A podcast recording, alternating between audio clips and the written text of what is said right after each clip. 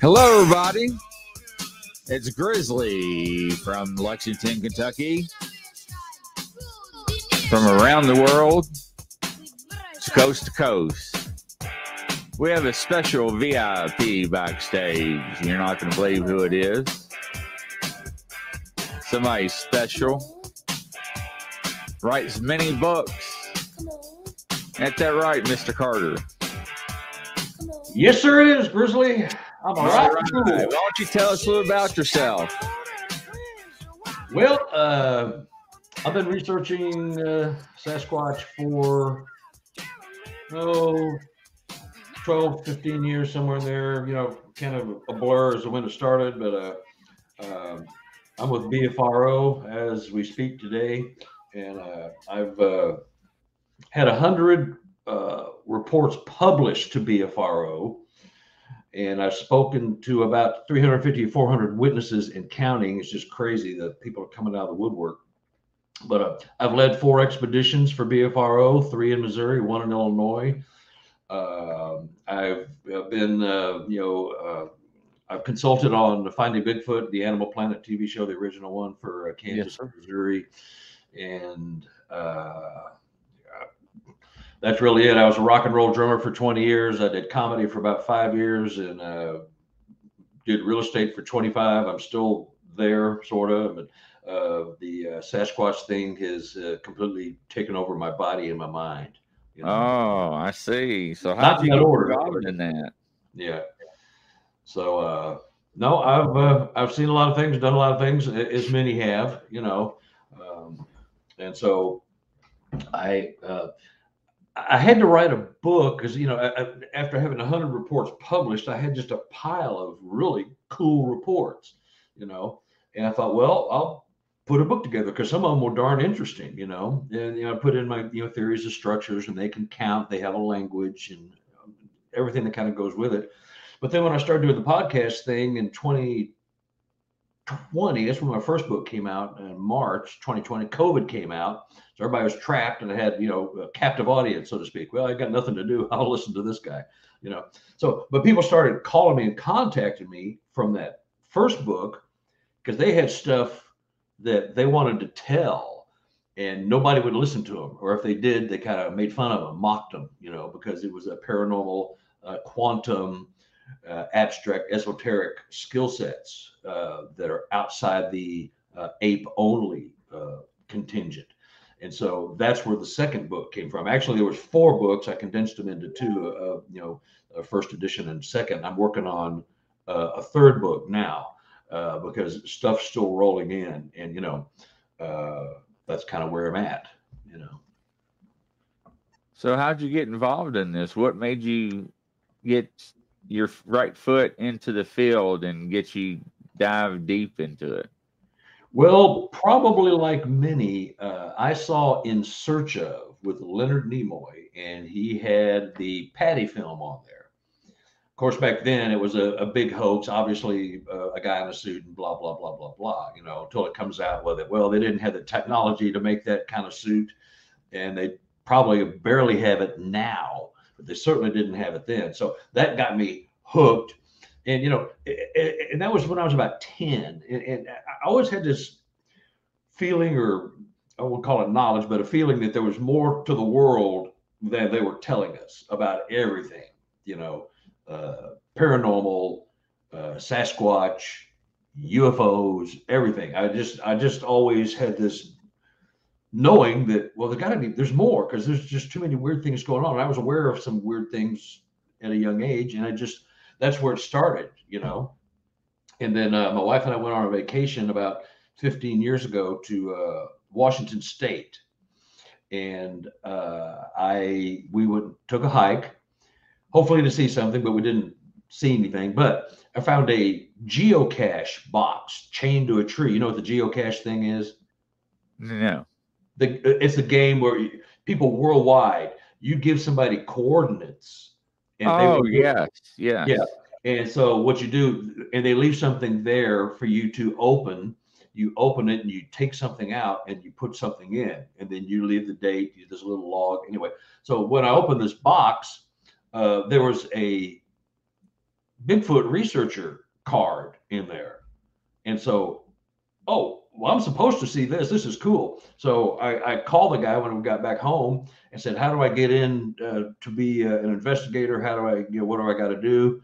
And so you have to go on a couple expeditions. I, I made uh, investigator very quickly. In fact, I started taking over for the guy doing the uh, expeditions here in Missouri because he wasn't doing a great job. And so Oh, I, wow. I, I took over and started doing uh, expeditions, you know. And uh, so that got me into all this. And uh, my first expedition, I watched one vanish in front of me uh, on a thermal overnight.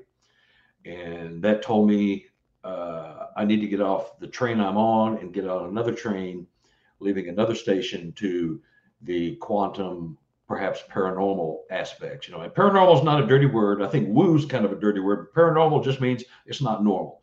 So it doesn't, you know, it doesn't throw all kinds of things in there. It's just it could be. It is a catch-all phrase, but that's what got me going, and here I am. Hmm. So you said you had one on thermal and it just disappeared. Yeah, uh, the thing was, we had a, uh, and this area has now become one of my research areas uh, here in Missouri. It's just, it's very active, and I would say 90% of the time I go, I have something happen to me. I find something that tells me they're still uh, communicating with me.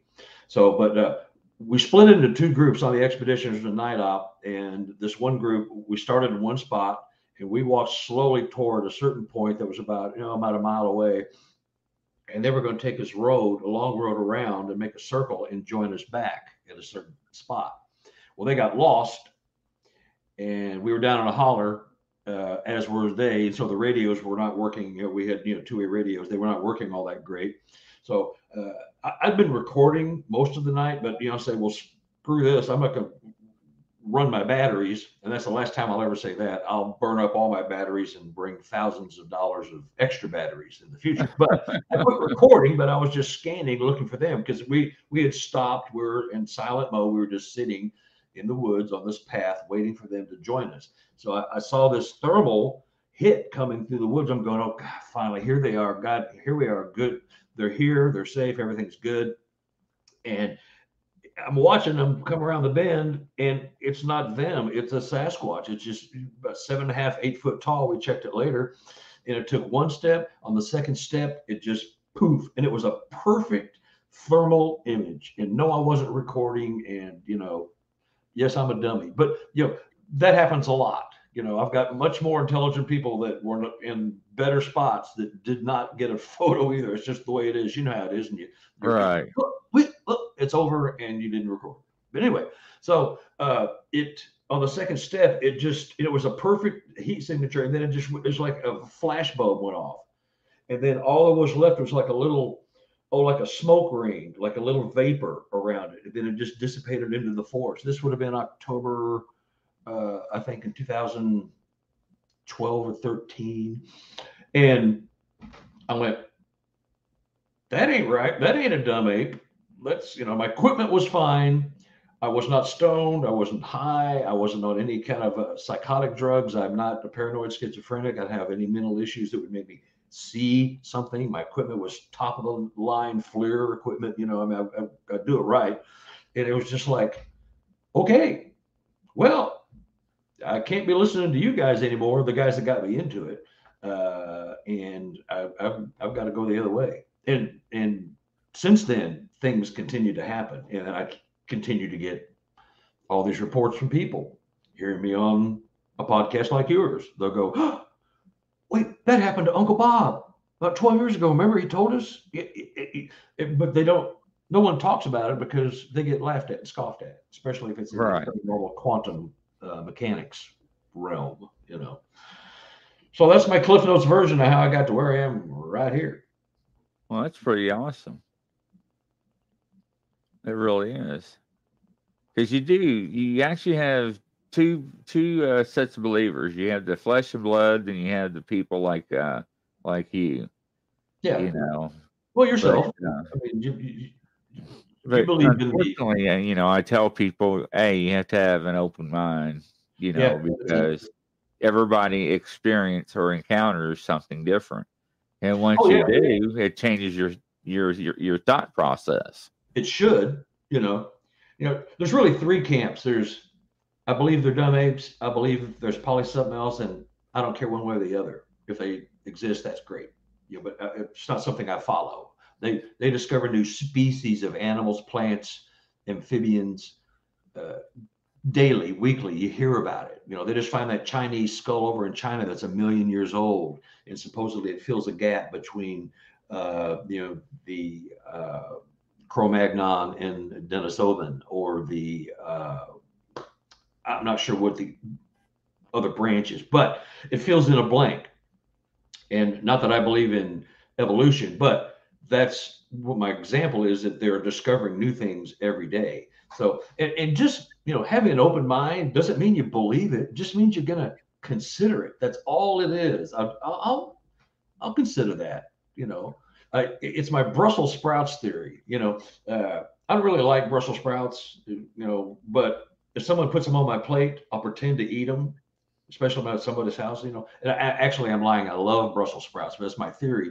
Is if you put something that somebody doesn't like on your plate, you just kind of move it around a little bit, make it look like you're eating it, and it makes make sure the host is happy, but you don't really want to eat it. You know, uh, but you're going through the motions. Same thing with this. You know, you just if you're interested in the subject, have an open mind because you know we are all taught from the day you exit the birth canal. We're all taught how the world is for the first 20 years of your life, from preschool to high school to maybe three or four years of college.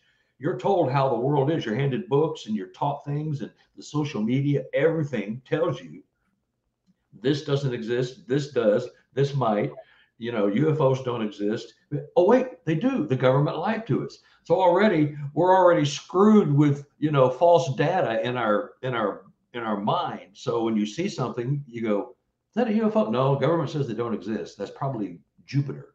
You know, if you see a Sasquatch, well, they don't exist. So that's uh, it's a guy in a suit. So we're conditioned not to believe these things anyway, and it's only after you get out of the environment where you're constantly being educated and into the environment where you're being, you know, uh, programmed, which is all kind of the same thing. Then you start going, well, you know, that doesn't really make sense. Let me look into that. So that's that's kind of my theory on all that. You know, we're we're programmed. You know, when you were born, uh, six months later, you already you know knew certain things about your parents. You knew the house, you knew. But once you get into preschool, two three years old, you start getting taught how to read, write, and so you're you're you're managed your education is managed and we don't have any choice you know and so you know 20 years of that and no wonder a lot of people just don't believe some of the things they see because they they don't exist And I agree with you. And I always always tell my uh, guest on the show, my interviewees, that we are conditioned. The scientist tells us what does exist and what does not exist. They tell us what we do not hear, but we have heard. yep And, uh, you know, we have, I call monsters that wash upon beaches across the globe. As they don't know where they come from, they don't know what they are. And one thing I don't understand, they don't come back with a flatbed truck, pick it up, take it back to the lab. The city government or the government comes with a backhoe, digs a hole in the beach, and buries it right away. Yep. They don't take any samples. they may already have one you know what i mean Could be. you know eh, that, that that's my thing you know the government knows about sasquatch trust me they do Oh, Uh, absolutely. you know, Hands they know how to down. You know, they've already been lied to, so they're going to lie to us as long as they can. You know, the good thing is that the technology that us mere humans have in our hands nowadays, you know, the new Apple phone that can take a picture of you before you were born, that kind of stuff. You know, there's all kinds of technology out there. So it, there's going to come a point where they just can't lie anymore. And that's the thing with the UFO. Somebody slipped that out, the Tic Tacs, whether it was uh, intentional or not. Uh, they threw us a bone to shut us up for a while. Well, we're going to look into that, but we're pretty sure that that's not our technology. We can't do that. It wasn't made here on Earth. We'll get back to you. So they shut us up for another couple, two, three years. You know, we go, ooh, goody, goody. They finally admitted it, but we're not getting anything out of it. You know, we got zero uh, more data other than we don't know what it is, but we do have a video of it, and we didn't make it, so it's not from here. Other Yeah, than that, what what are they prepping us for though? That's my question. Good question. I mean, that is, you know, uh, it, the, the theories abound about all that, you know, uh, whether it's a an alien takeover or the coronavirus vaccines. We have already started to be set up, and once whatever, it- what what if something in our bodies is on a time release mechanism, and you know, five years after you get the vaccine, you turn into you know a zombie or a programmable human, you know, that just takes his paycheck and dumps it into the government, which we're already doing anyway. Right. But yeah, but who knows what they're prepping us for, you know? But I think, uh, you know, the reason, uh, my main contention is that the reason that we don't know anything about the Sasquatch is because there's so much more to them than just another undiscovered species on the planet. If it was just another ape, they're they're showing up, you know, new bonobos and chimps and you know, spider mon- all kinds of different new species. The Amazon jungle, they've got uh, monkeys that haven't even been processed yet. I mean, there's so much stuff out there. So, what's the big deal? You know, uh, there, there's two main components, but I think you know they are vastly superior to us uh, intellectually, uh, and they have skill sets. Whether they can change their vibrational frequencies, they are they do have a language. Uh, I know they can count. I got that in my first book. They can count, and they don't do it all the time, but in in, in certain situations, they will count uh, to let others know there's humans in the forest uh, or what have you. Uh, so, but that reason alone would be, well, we can't tell anybody that, you know. And the other camp on that belief is, well, you know, if they admitted that they existed, they are a cousin of man, uh, then we'd have to shut down all of lumber, all the paper, Follow the all the money. forest. We'd have to we'd have to shut everything down, you know, and you know, millions of jobs, billions of dollars would be frozen, just like happened with the uh, with the ivory-billed woodpecker so many years ago. That they- the they shut- spotted owl.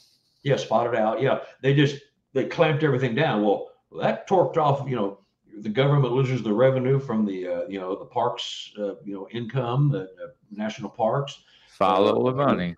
lumber and uh, uh, paper companies.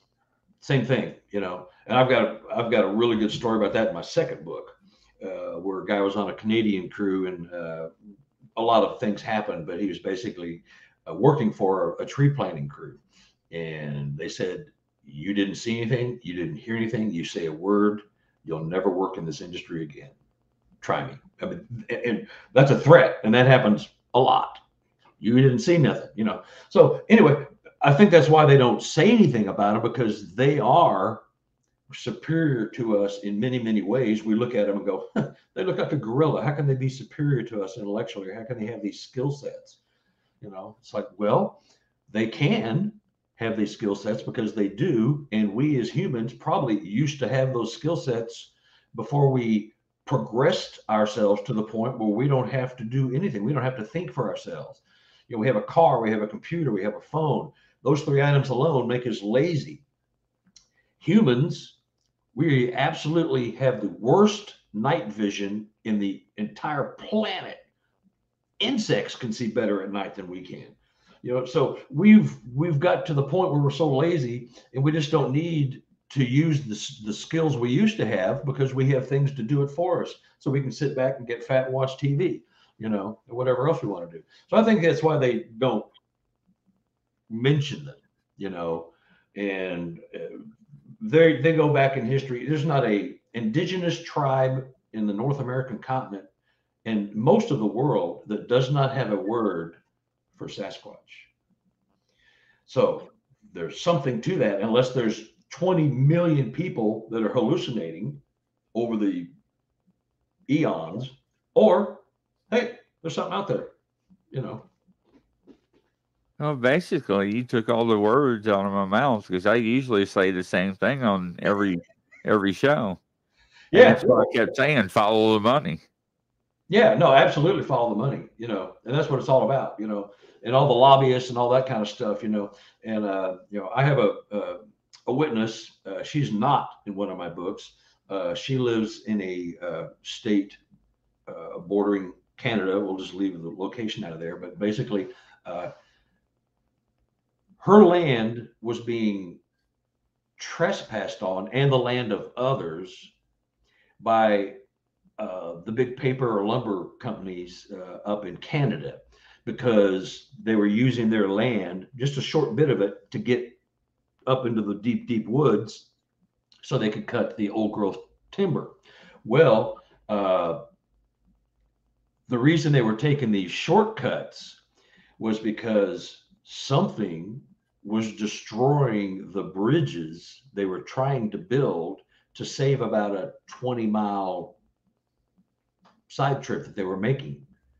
And my witness and her husband were one of a group that were invited to uh, the governor's mansion in this undisclosed state to talk to somebody because they filed a petition about, you know, you guys need to get your act together. You keep tearing up our land uh, and you won't repair it and you're trespassing and you're tearing stuff up we don't want you to tear up. So you need to, they filed a petition. It took a while uh, for that to even happen. But anyway, uh, she and another group were waiting in the governor's mansion to go into a, a room in a session and have a, a, chat with the governor, whoever they were supposed to deal with. And somebody came over and, and got my witness and took her into this room. Uh, and she was just thinking, well, since I was one of the lead people, I, I think I was just chosen to to come look over the documents and tell everybody where to sit and all that kind of stuff. So she's reading this stuff, and it pretty much points out that somebody is destroying the bridges and infrastructure that we're trying to build so we don't have to trespass and go out of our way yet it keeps getting destroyed. They were uh, destroying pylons they were uh, digging things up. Uh, they wouldn't say who they were but it was obvious who they were referring to. And she saw this document and it went into great detail I won't get into it, but it went into great detail. And then somebody came in and got her and said, "Oh, I'm sorry, this is this is the wrong room. You're supposed to be the next one over. I'm sorry, I'll take you over there." But she'd already read that stuff. It's like, oh, what? You know, it, it was reference to them and those perpetrators, but they knew if it was Indians or Native Americans or some other kind of group that just didn't want them attacking the force, they would have said, well, the, those people, you know, they would have named them by name, but it was like vague reference to a unknown something is all they would say. But you know, so that's my whole point. This stuff happens weekly or monthly, and and in our world, I, I think it happens quite often. They know, you know, and so uh, that's why we just don't hear about it because there, like you said, there's a lot of money behind it, and because the real truth about who they might be and who we are, uh, nobody wants to hear that. At least that's what the government thinks. You know, we're not ready. You know.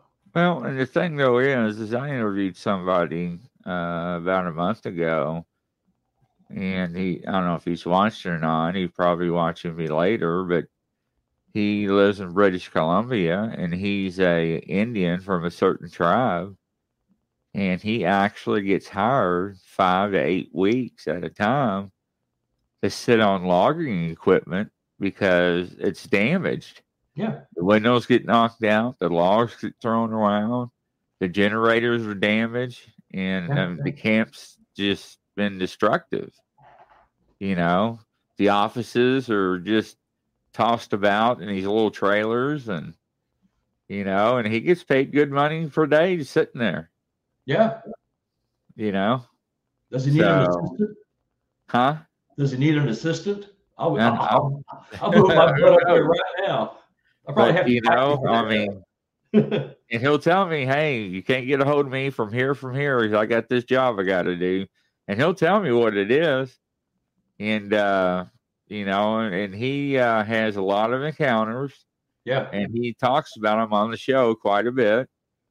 And uh, it's just it's just amazing how people won't come out admitted or admitting what is causing the problems and what is going on. Yeah. You know, A, I don't think people can handle the truth, number one. Number two, if America did announce that we didn't have Sasquatch, you know, I think every redneck would get their shotguns, rifles, and four wheel drives, and a country boy will survive Yeah. and have fun for a little while. You know, try to. Yeah. No, I know, I know, I know people like that. They're they're they're chomping at the bit. you know. Yeah. You know, but you look at uh, Bigfoot Expedition, uh, one of their last shows that they premiere uh, for the season in.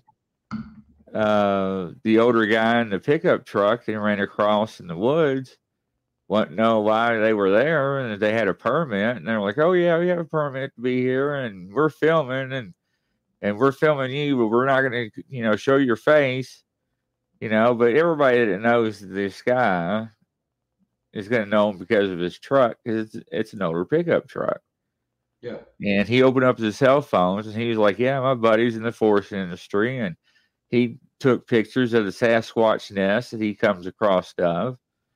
And and they they were looking at him and like, oh my gosh, you know, and all the beds that he found, you know, on the ground and up in the trees and and all of a sudden the government exercised the eminent domain and swiped two or three thousand acres, put up a 10, 12 foot fence with barbed wire, you know, that's hanging out Yeah. so you can't get in. So what does that tell you? Well, that- you just spelled it out. I mean, that's what it tells you. You know. Yeah, yeah, right, right. So, you know, you have the flesh and blood group, and you have the paranormal group, then you have the UFO with Bigfoot. You know, really, I don't know because everybody's encounters are different. Yeah. Everybody thinks they know the truth, but we don't. Mhm. There are no experts in, in any of this field Nope. we all theorize and assume.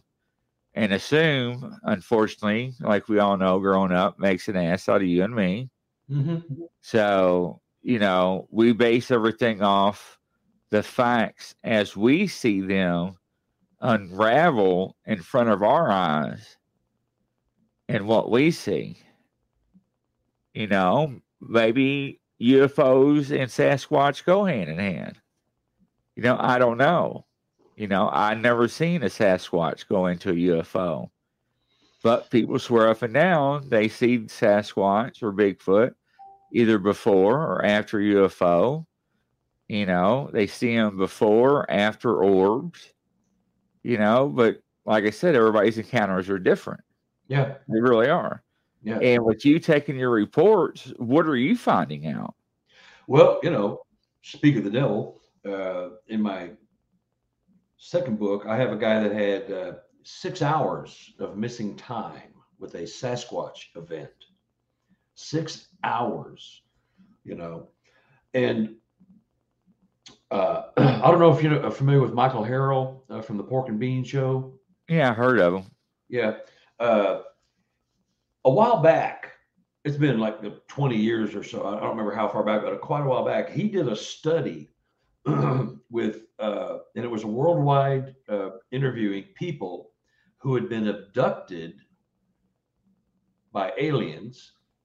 And the people could only be interviewed if they were awake the entire time from the time they were abducted to the time they were returned to their home bed wherever they were vehicle whatever. And so so they were interviewing to see what races of aliens were also seen not the humans that were abducted but what other species of aliens were seen. And they took the top five or six groups. You know you have the the nordics the grays you know uh, the reptilians, that kind of stuff. And so Sasquatch was in that six as something they most people, I think 70% had seen Sasquatch on the craft.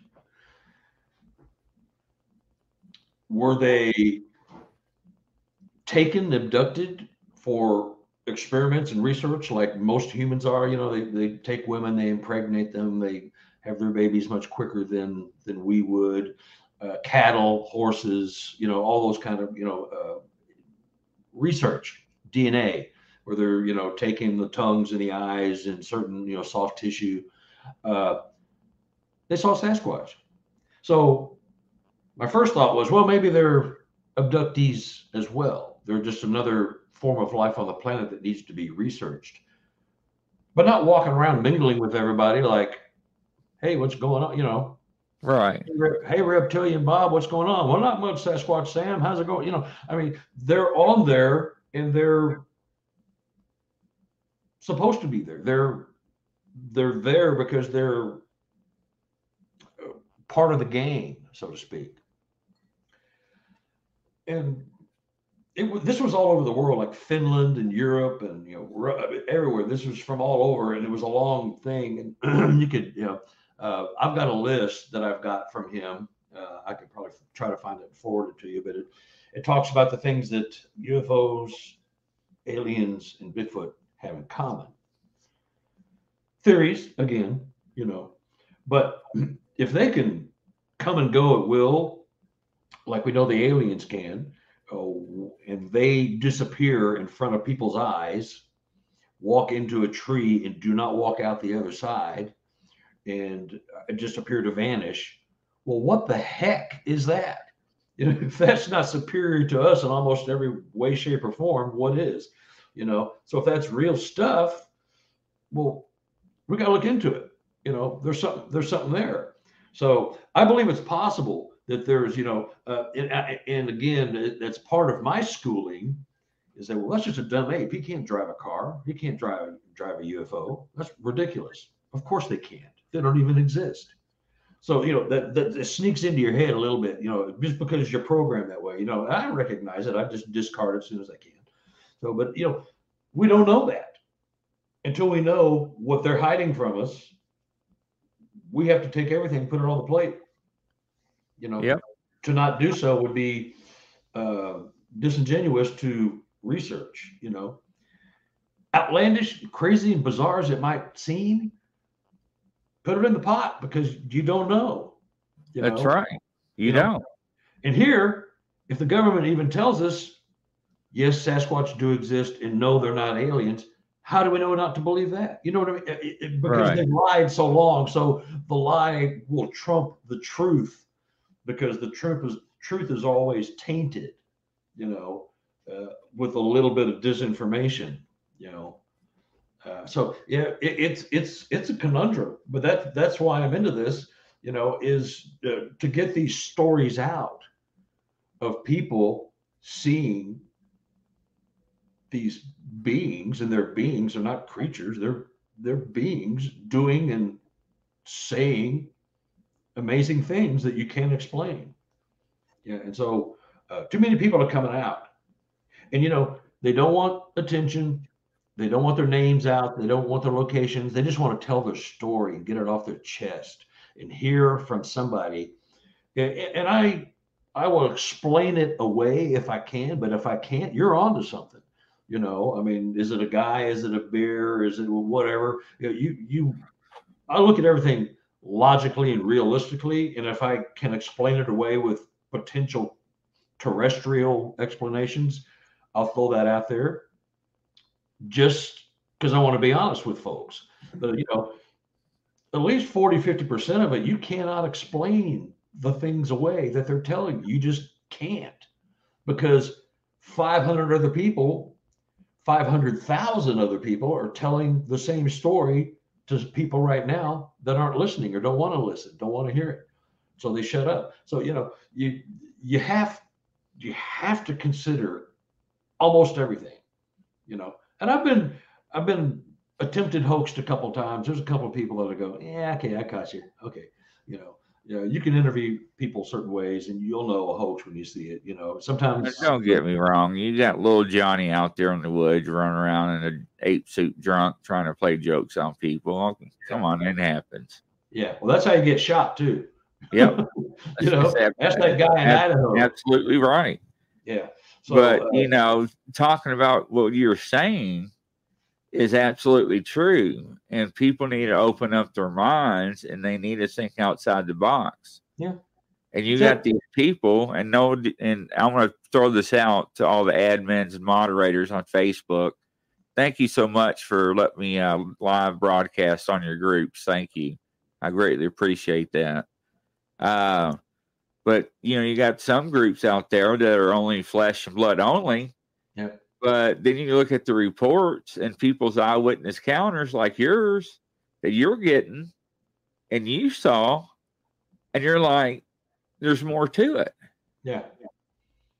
You just can't throw the baby out with the bathwater to take a hundred year old saying and throw it in there, you know. Right. Uh, so, so here's here here's an example. Uh, you're married, been married for 20 years, you know when your spouse is full of crap or not. And you go camping, one of you sees something incredible, the other one doesn't. Other one doesn't, so you go, "Oh, honey, that must have been a bear, or it must have been a deer standing on its hind legs eating low-hanging fruit, or must have been a guy in a ghillie suit." And you go, "There's no way that that doesn't exist. That didn't happen. So your spouse, the person you have the most trust in, supposedly, hopefully, is already discounting you. So, and some of them are really kind of rude and hateful about it. I know a couple of people that have lost relationships, uh, including my guy in this book, you know, the second book here. Uh, he's lost a wife and a couple of girlfriends over repeated 30 years worth of activity that just took a toll on his personal life. So, you know, uh, you've got people, you know, that you trust in and you you spill your guts and they don't believe you and they shut you down. And so that causes rifts in relationships and that causes problems with, you know, uh, veracity, you know. Well, if I told you something like that, I believe you. You're my wife, you're my husband, you're my longtime girlfriend, boyfriend, whatever, significant other. I know you really well. You wouldn't bullshit me, excuse my French. Uh, that's actually English, but it's French for now. Right, right. you know, uh, sorry, Facebook, if I cursed. But anyway, so you should believe them until you find a reason not to. Don't just not believe them because you just don't believe. Uh, automatically, you, you hear something like that, go, that's baloney. You know, uh, if you hear it from Bob across the street, well, yeah, I, I know Bob. I've seen him. He's had a few beers too many times. I, I kind of see him out there. I think he, you know, uh, just not really, you know, re- reliable as far as stories go. You know, but if you can't tell, you know, have that conversation in private if you have to with your spouse and go, well, you saying that, I believe you. I can see in your eyes, I can see your emotion. I know you had this experience.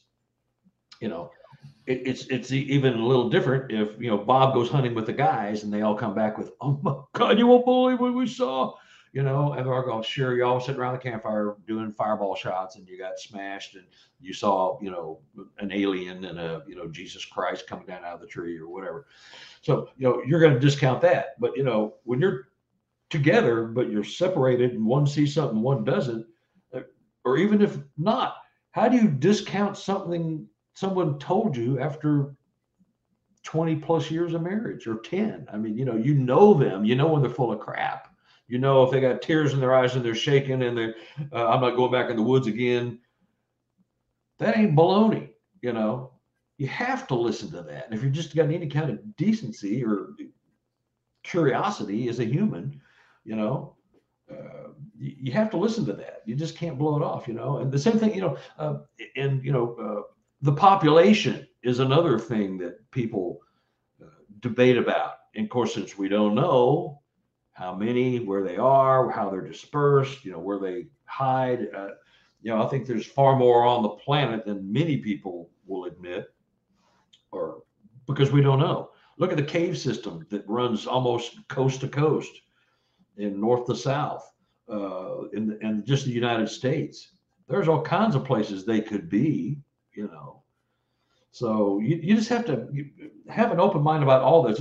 Nobody wants to believe that there's a whole other world going on outside the one they inhabit. You know, well, that can't be because newspapers and social media says it can't be. So that can't be. So, you know, but, you know, the cave system, the sightings, the 411 missing. I mean, there's all kind of a, a cluster and they all, they all kind of happen in the same areas in, in the country, including Canada and Alaska, you know. Uh, so anyway, it's just a, a conundrum, but I, am just going to fight to the death, you know, uh, on that we should listen to these people. If I'm wrong, I'm wrong. It's just theory, like you said. Uh, there are no experts. I'm no expert. Uh, you know, I can barely figure out the word documents. you know what I mean? So, not, you know, uh, there's some things I'm good at, and some things I'm not. You know, but listening to people and understanding that you are affected. You know, I've sat with so many of these people face to face or on a Zoom call, like we're doing, and you can see it. They got to stop and take a break uh, because they're too freaked out about remembering it. Now, unless you've got an acting resume or you've got a desire to, you know, be an actor, actress, you're not going to sit there and, and go through all that, you know, for just a little. Well, I guess a few people would for a few moments of jollies, you know, getting one over on the old guy, you know, the, the Sasquatch guy, you know, sure fooled him, you know. Yeah, but those people uh, invariably, when they go out in the woods and actually do have an experience, they're the first ones that come running, and they're like, "Oh my god, I, you know, uh, I never thought this was possible, but oh my gosh, you know, I've been in these woods 20 years. They don't exist. If I if they existed, I'd have seen them by now. And all of a sudden, in the 21st year, you do see one, and it's like your 20 years of, you know, hateful, you know, denial is washed down the toilet in one fell swoop, it, and that happens a lot you know, your convictions are overturned, and that's not in the court of law; it's the court of Sasquatch. You know, so. You're right. I mean, I have grown men that has been in special forces that actually seen some or mm-hmm. one and has PTSD over it and refuses to even go near the woods. Yeah. And it's sad, but I will say it in the court of law, and most of the time, you're guilty until proven yourself innocent. You yeah. know, and that's sad. Yeah. Now, in 1954, allegedly, you know, people have supposedly come forward, and it's been documented that Eisenhower met with aliens in a military hangar on a base and hmm. signed a treaty. So the granddaughter came forward last year and said that actually happened. Yep. You know, people speculate what was on that treaty. You know, we'll never know. But, you know, you bring up one of my other topics I like talking about is 411. Yep. I don't live far from the Appalachian Trail. You know, look at the Yosemite, Yellowstone, the national parks, Alaska Triangle. Well, heck, you know, Alaska Triangle a couple years ago was 60,000 plus missing. And, you know, one of my interviewees and I got into a debate. I'm not going to say argument, it was a debate. So we started out at 100%. 100%. And each time he gave me a valid reason why somebody went missing, I gave him a percentage. And I was very thoughtful in giving him percentages. You know, when it comes to suicides, him 10%. You know, people falling through the ice, 15%. You know, but we got always down to around 50, 55% that was unexplainable. And when I say unexplainable, I'm talking about no clothes, no backpacks, no bicycles, no guns, no camping gear, and they just vanish. Yeah. Now, how how can somebody explain that to me? Well, you can't logically, but you know, if you take a map, and you probably I know you've seen these, but you know, uh, it's interesting uh, correlation. You take the map of the known cave systems in the United States. You take an overlay of the missing 411s, and you take another overlay of the Sasquatch reports or of sightings, which are kind of dubious, but if you lay that over, they all match. They they all match. They could be living in the cave systems. Some of these people could be taken into the cave systems. The aliens supposedly have underground bases, Dulce, New Mexico. I mean, all that kind of stuff. They've been this has been going on forever. You know, as Eisenhower and Truman, because you know I live here in uh, Kansas City. Independence is just down the street, so Harry Truman's home. You know, Laura Eisenhower, I think she still lives in Kansas. I'm not sure. That's where Eisenhower's from. Uh, they're trying to portray her as a nut, you know. But uh, yeah, supposedly they did sign an agreement. You can come take our people off the planet. You can do experiments for DNA and longevity research, whatever you need, and we in turn will provide you with timely uh, and necessary when we deem it so technology. You know, stuff you don't get from uh, crashed craft and things of that nature. So, but yeah, there there is something going on, you know, and you know if if the ETs aliens live underground, as is often reported, theorized, and all the battles in the underground bases, you know, uh, you hear in New Mexico and Utah, uh, some of these incredible firefights went on between aliens and humans, you know.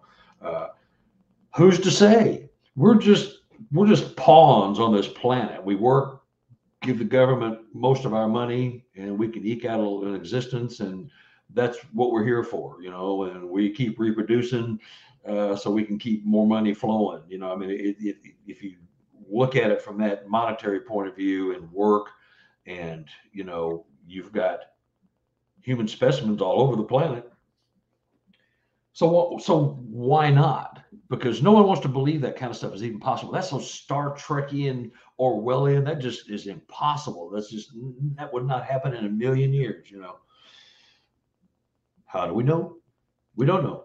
You know, the more far fetched takes more incredible proof or evidence. You know, and that's that's another thing is evidence. You know, you've had Grizzly, you've had your experience. I've had my experience. Other people have their experiences. You can't take that away from anybody. You can say, "Ah, oh, you're full of crap. That didn't happen. You saw something. You had a bad taco for lunch or something. You were sick, something. You know that couldn't happen. You know, but you talk to people who are having these things and they're like devout and they are like, no, this is what happened. This is what I saw. I again, I'm not a drunk. I'm not an alcoholic. I'm not a druggie. Uh, my eyes are working fine. I'm not paranoid schizophrenic or schizophrenic, which is only two of the really uh, known maladies where you can actually hallucinate something that's not there, other than PTSD, and those are in specific, you know, incidents.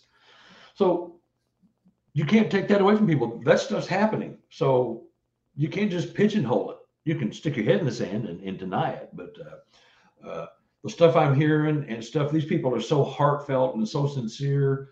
Uh, you you know, 95% of the people I talk to by the time I get through with a pre-interview and other things, this stuff's going on. It's just flat out happening, you know, and I want to try to get the word out there, you know.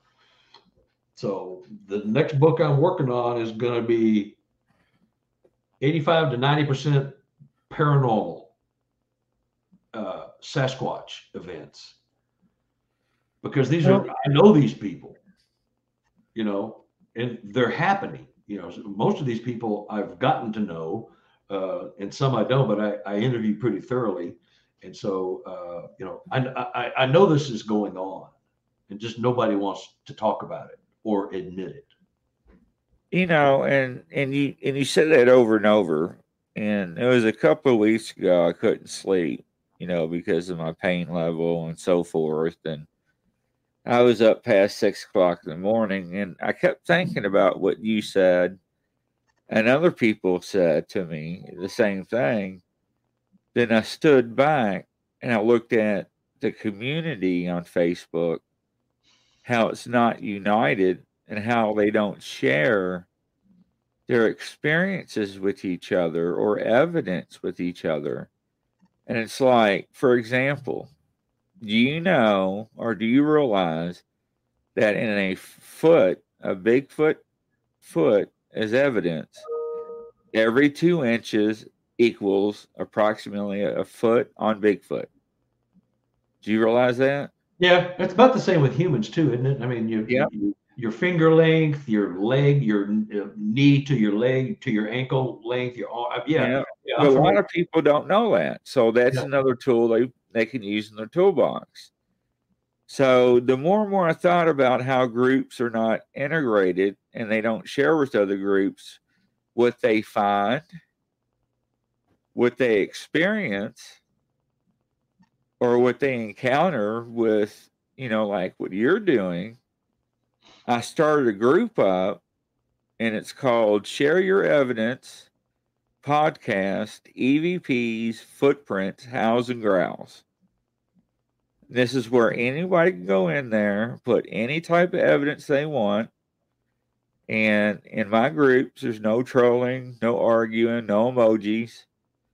And the good thing is, is that you can hit a little button in each one of my groups and you can post it honestly. And the reason why is I have state police, I have mediums, I have psychics, I have first responder, I have police, and a few uh, a few civilians on my team. So I got a good mixture. Mm-hmm. And I got, you know, some people in the groups that are the same way and a little bit higher. And they tell me, Chris uh, or Grizzly, I have encounters, but you know, I can't post anything because my job. I, I have a chance to lose lose my position. Yeah. So, you know, and I explained to them, you know, how you could post that stuff and nobody knows about it and they're thankful. And that third group opened up to share your evidence is actually, you know, taken off pretty well in less than a week. And the only thing I can say is, is, you know, I can try. It's up to the group members, admins, and members of other groups to come involved and and come together and share what they do because maybe their tools that they're using in their toolbox can be shared with somebody else that doesn't know mm-hmm. help them with their investigations. You know, that, that sounds like a real altruistic and good idea, but it only takes one asshole to ruin the whole thing. You know, and you know, I like your idea. In in a perfect world, that would be awesome. But you know, everybody eh, in social media seems to want to be the first one, want to be the one the one or the one that knows all the facts and ones that are true. Yeah. And okay. the other and, fear I have. Well, I have let, let, me stop you right there for a second and I'll let you finish. And I, I apologize for interrupting. you're fine. You're fine. Now, I own a lot of other groups and I'm a moderator for probably about 23 or 24 other groups that are not even related to the supernatural Bigfoot, anything, and not related to challenge coin groups at all but I'm, you know, into challenge coins and so forth. And uh, I did the same thing for the challenge coins. But it was only admins and moderators across the board for all the coin groups. So if little Johnny acted up and didn't fulfill his part of the bargain on his trade or paid for his coin, you would come on to this group and say, Hey, little Johnny didn't fulfill his uh, fulfillment on this trade or didn't pay, I booted him from his group.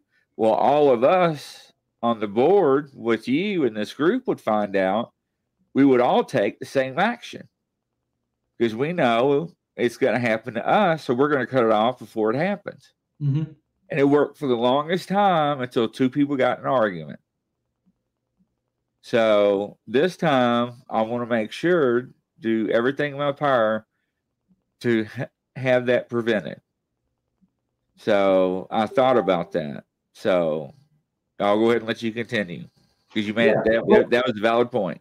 No, that no, yeah. And, and so uh, my other thing is the sharing of data.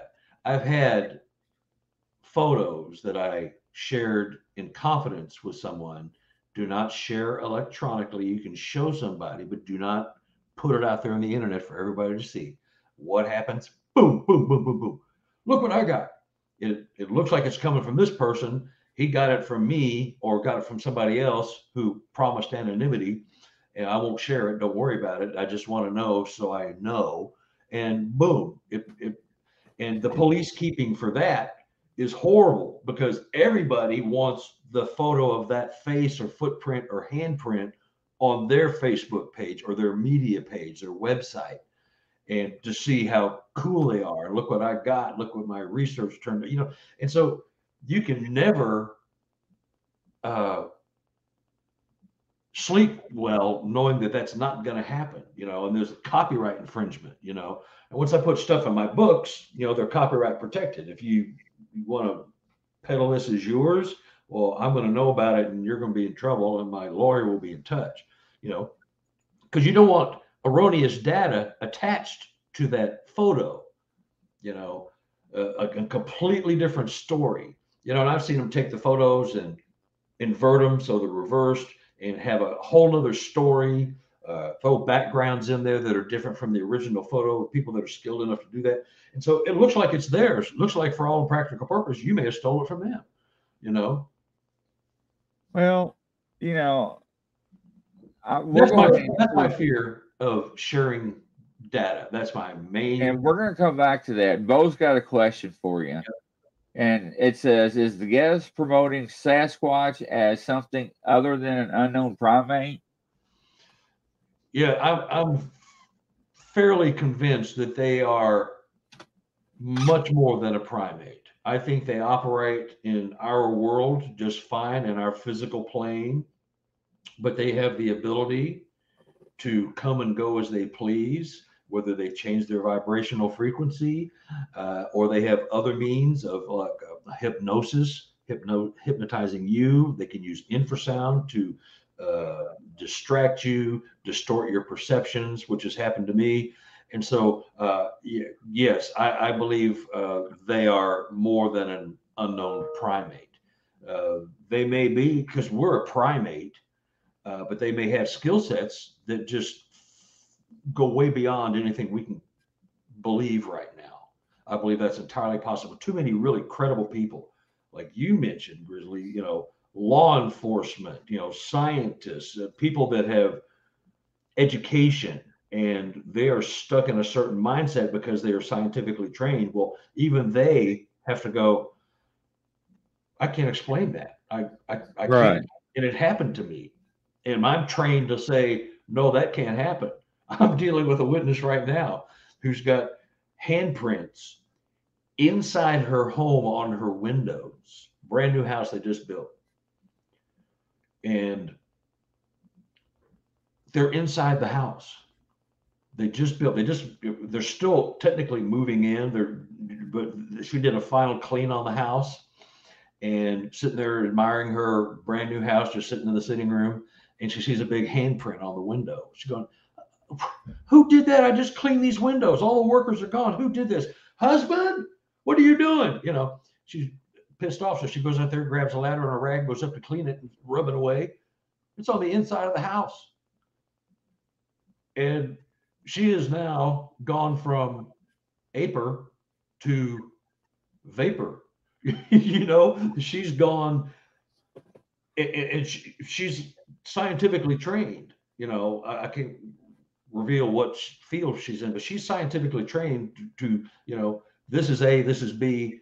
It, it does not it, uh, add into anything but C. It's A and B equals C. That's how things are in the, in the scientific world. Well, she's going, you know, I mean, there's dermal ridges. I'm gonna put this in the book too. I, I, dermal ridges, hair, and the, the white. Uh, I forget what they call it. There's a, a for the waxy buildup that's on their hands. There's a, term for verbunum. I, am not sure what it is. Somebody come up with it. And uh, as you can see, I'm not a scientist, but I play one on podcasts. You know, I'm you know, I'm, right. You know, uh, but uh, it's like I'm I'm dumbfounded, and we're the only ones here. And these windows came straight from the factory, about 25 miles from our house to our house, and they were put in. And I've, you know, I, I went around and cleaned all the handprints and everything off of it on the outside from all the workers in and out. And that's what do you do to that?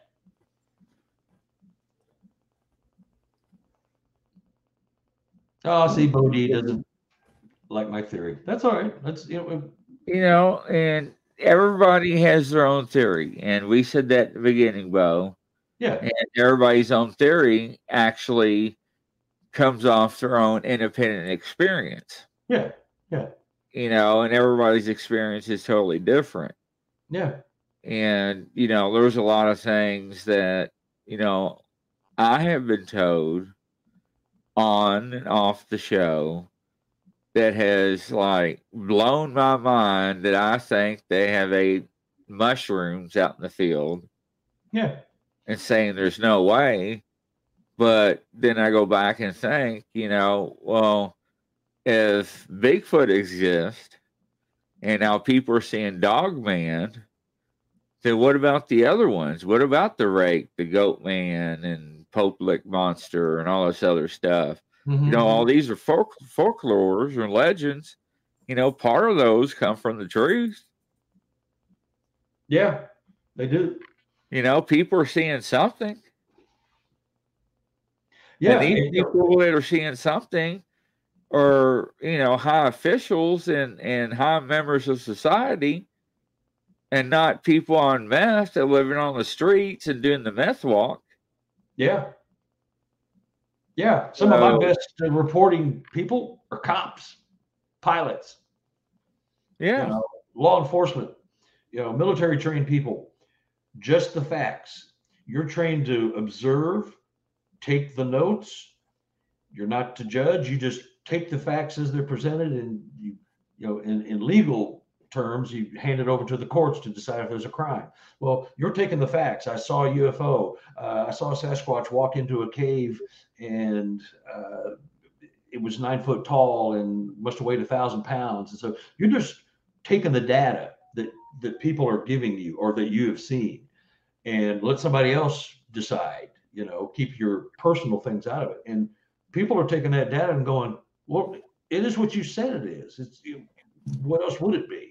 you know uh, uh, it's just it's just too many people you know and uh yeah well both uh, says Grizz, we're trying to convince mainstream science to take the topic seriously, which is very hard. But if you take the woo train, science will never take this seriously.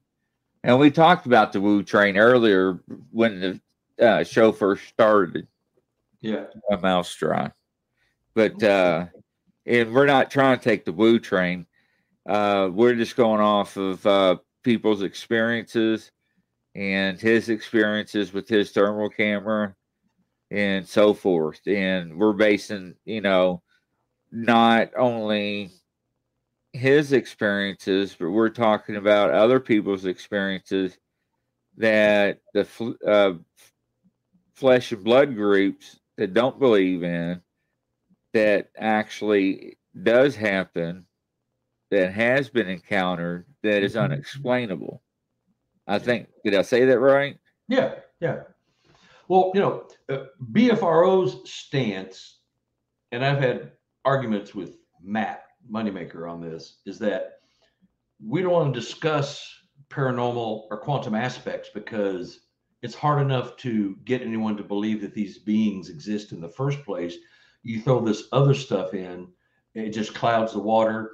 And it does. Kind of what, kind of what you know, this Bodie guy says, person. I don't know. If, anyway, so well and good, well and good, but to discount, you know, if you're talking about science, scientific community, they want data.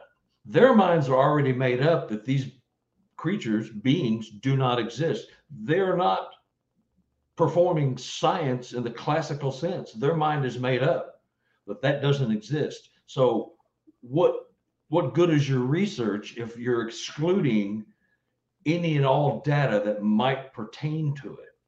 Okay, now I'm going to object, object uh, or object right there. Yep. Now, I said this to one one person on the show, and he said, "Prove it." He said, "Where's it documented?" And I said, "Okay, you got me." But Mount St. Helens, we had a lot of reports allegedly of helicopters with cargo nets carrying large creatures out that were dead. Mm-hmm. That was the government. Yeah. The Forest Fire 99 out Midwest, two firefighters was working on the Sasquatch. That was three quarters the way burned. National Guard showed up, took the body, and told the firefighters, You were not here. You did not see this. This was not here. We were not here either. And do not ever talk about this. But you can't tell firefighters that. Because first thing they do is went back and told everybody. And so, do I believe the government has bodies? Yes. Do I believe the scientists have DNA? Absolutely. Because we have cemented DNA so many times and it either comes back unconclusive, you know, which means we cannot register it with anything on Earth, or they find it 98% human and 2% unknown. And with this eDNA, which are are you familiar with? Yeah, a little bit. I just started reading on it. Yeah, where they can go to any lake, stream, creek, river, pond, whatever that has water. And to me, it looks like a motorcycle gas filter. It's probably about this big. And it's got two hose or two nipples on it where they put a suction hose on it. And they take a drill and they siphon water through it for like 45, 50 seconds and it can tell you every animal that lives there, walk through there, urinate there, even touch the water. And every time they come up with DNA, it's 98% human and 2% unknown primate. Now, that 2% to a lot of people, they don't understand that that's not a lot.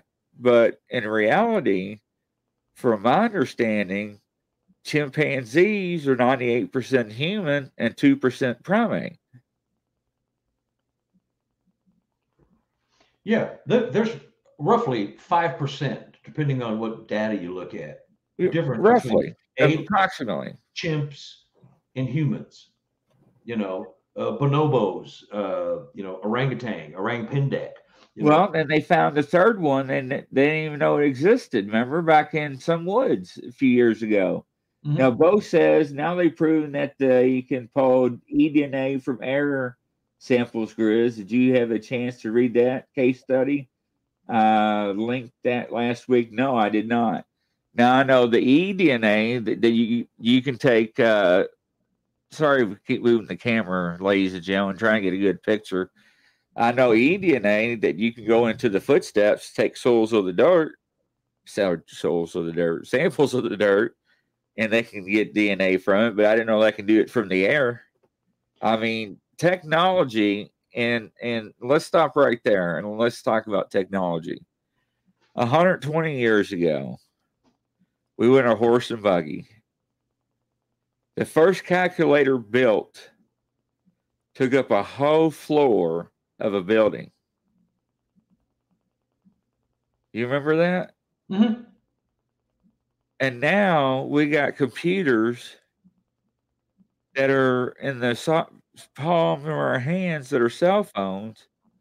My first computer was back in 96, 97, somewhere around there, and it cost me $2,800. And it was not even 300 megahertz. You remember all those? And I mean, yeah. we thought we were hot stuff. Yeah. And we had to dial up, you know, modem. Yeah, well, that was fun. yeah, I'm on the computer. Hang up. yeah, yeah. But you know, our cell phone has more computing power than the computers that took us to the moon. So I mean, things have changed drastically. They can uh, do the eDNA with uh, COVID.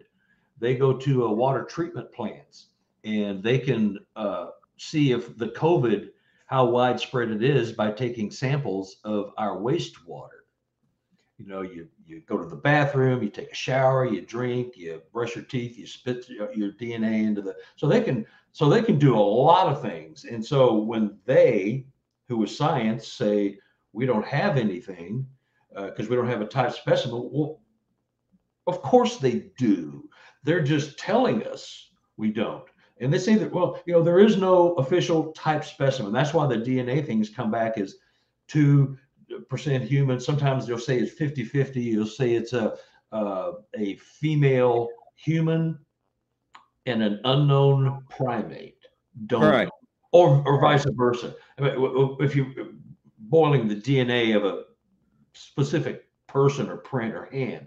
So, so there is no type specimen according to science. And if they had one, they wouldn't tell us. And, you know, why won't they tell us? Well, the government, the science gets most of their funding from the government and universities. And if you want to say there's a Sasquatch, we're cutting you off. No more checks, no more research. No That's more what I said, follow the money in the beginning. Yeah. But here's yeah. my question to you. Okay. So we know Eisenhower signed a treaty back in 54 in that military hangar everybody said Hitler never had a flying saucer and it never flew. Then what was it? 10 or 12 years ago, they found footage that Hitler had a flying saucer and it flew over the building. And mm-hmm. it was, I mm-hmm. think, 10 or 12 second long footage. But they never found the UFO. They never found the technology he had. And he was he was ahead of his time. You know, just yeah, like Stalin. Yeah, now, I remember that. Now, let's let's stop and think about this. Between 54 and up, our technology has dramatically increased and jumped. Is yeah. that from alien technology? Do we agree to give something to them? You know, humans. You can take humans from the parks and stuff, but not from homes or whatever and trade for technology. You know, I mean, we can theorize this all all, all day long. Yeah. And it's they that's all it is, theory. That's all we're doing is theorizing. You know, but you know, uh, the the noise seems to be getting much louder, you know, uh, in in the denial of it all. You know, I mean, we all have questions and uh, we we know that the government's not being true with us you know knowledge is power and power corrupts and all that kind of stuff you know. So we're just the lemmings uh, getting to you know uh, reap the benefits of being on the planet and that's about it you know. Uh, so we don't it, it it is all theory but at least we're talking about it and putting it out there. You know so someone scratch your head well you know that makes sense or that's a bunch of baloney you know. Uh, well, but, that's true. Yeah. But you know, looking at everything, um, what is that term I was getting ready to say? Totality. Every civilization disappeared off the face of the earth without a trace. The Mayans, the other Indian civilization, the Egyptians, they all just disappeared. Mm-hmm. Now we can go back and, and say an asteroid hit the earth, destroyed everything. You know, we have proof allegedly that humans walked along the side of dinosaurs. They have proof now that the dinosaurs helped build the pyramids. They have ropes around the necks of the dinosaurs dragging the big blocks they found, you know, supposedly. But, you know, how they got them stacked, I couldn't tell you. And then you watch Ancient Aliens, and their theory is, and I said theory, is that each race the people that thought they were gods that came from above either got tired or fed up with them because of whatever reason, technology they gave them or whatnot, because they had light bulbs back in ancient Egypt. We see it on their on their walls, the light bulbs. We mm-hmm. see the technology. Heck, even Atlantis is supposed to be so far advanced than us. You know? Uh, and Bo helped me out on this. They found that wheel with all the gears in the ocean on the sea floor is made out of some kind of metal I forgot that tells the month, day, time, the moon phase, uh, the leap year, uh, the harvest, all those, and, and it's all gears and it's all complicated. And they didn't have the technology back then to even make that. Yeah, it's uh, anterior mechanism, Grizz. I think I said that right. Yeah. But yeah, but it, it's in the museum now. Yeah. And uh, so, you know, they say that each civilization got wiped off by, let's just call them aliens or gods, whatever, aliens, gods. And, you know, then we bring up Noah and the flood. You know, I know, ladies and gentlemen, people don't like to bring religion into things, but it, the Bible documents these things, people, especially giants that we walk among with. You know, there are missing books out of the Bible, like Enoch and some and Walking Among the Giants and some other books that that are taken out that we're not supposed to know about. That's a fact. Am I right? Yep. Okay. Now, I'm not discrediting Jesus or God or, or anybody's faith. I don't want to portray that or, or anybody think that. But, you know, people just don't disappear for no reason. And people have. Mm-hmm. So, you know, are we next? Is there going to be a major catastrophe that wipes us out. You know, they have theories that we're going to cause another ice age or a meteor is going to hit the earth and cause another ice age or smother us out. You know, global warming. Global, global warming. You know, we're seeing the the polar caps melt. Mm-hmm. You know, and you know, we were talking about thinking outside the box. Now, look at the maps of the oceans that were drawn.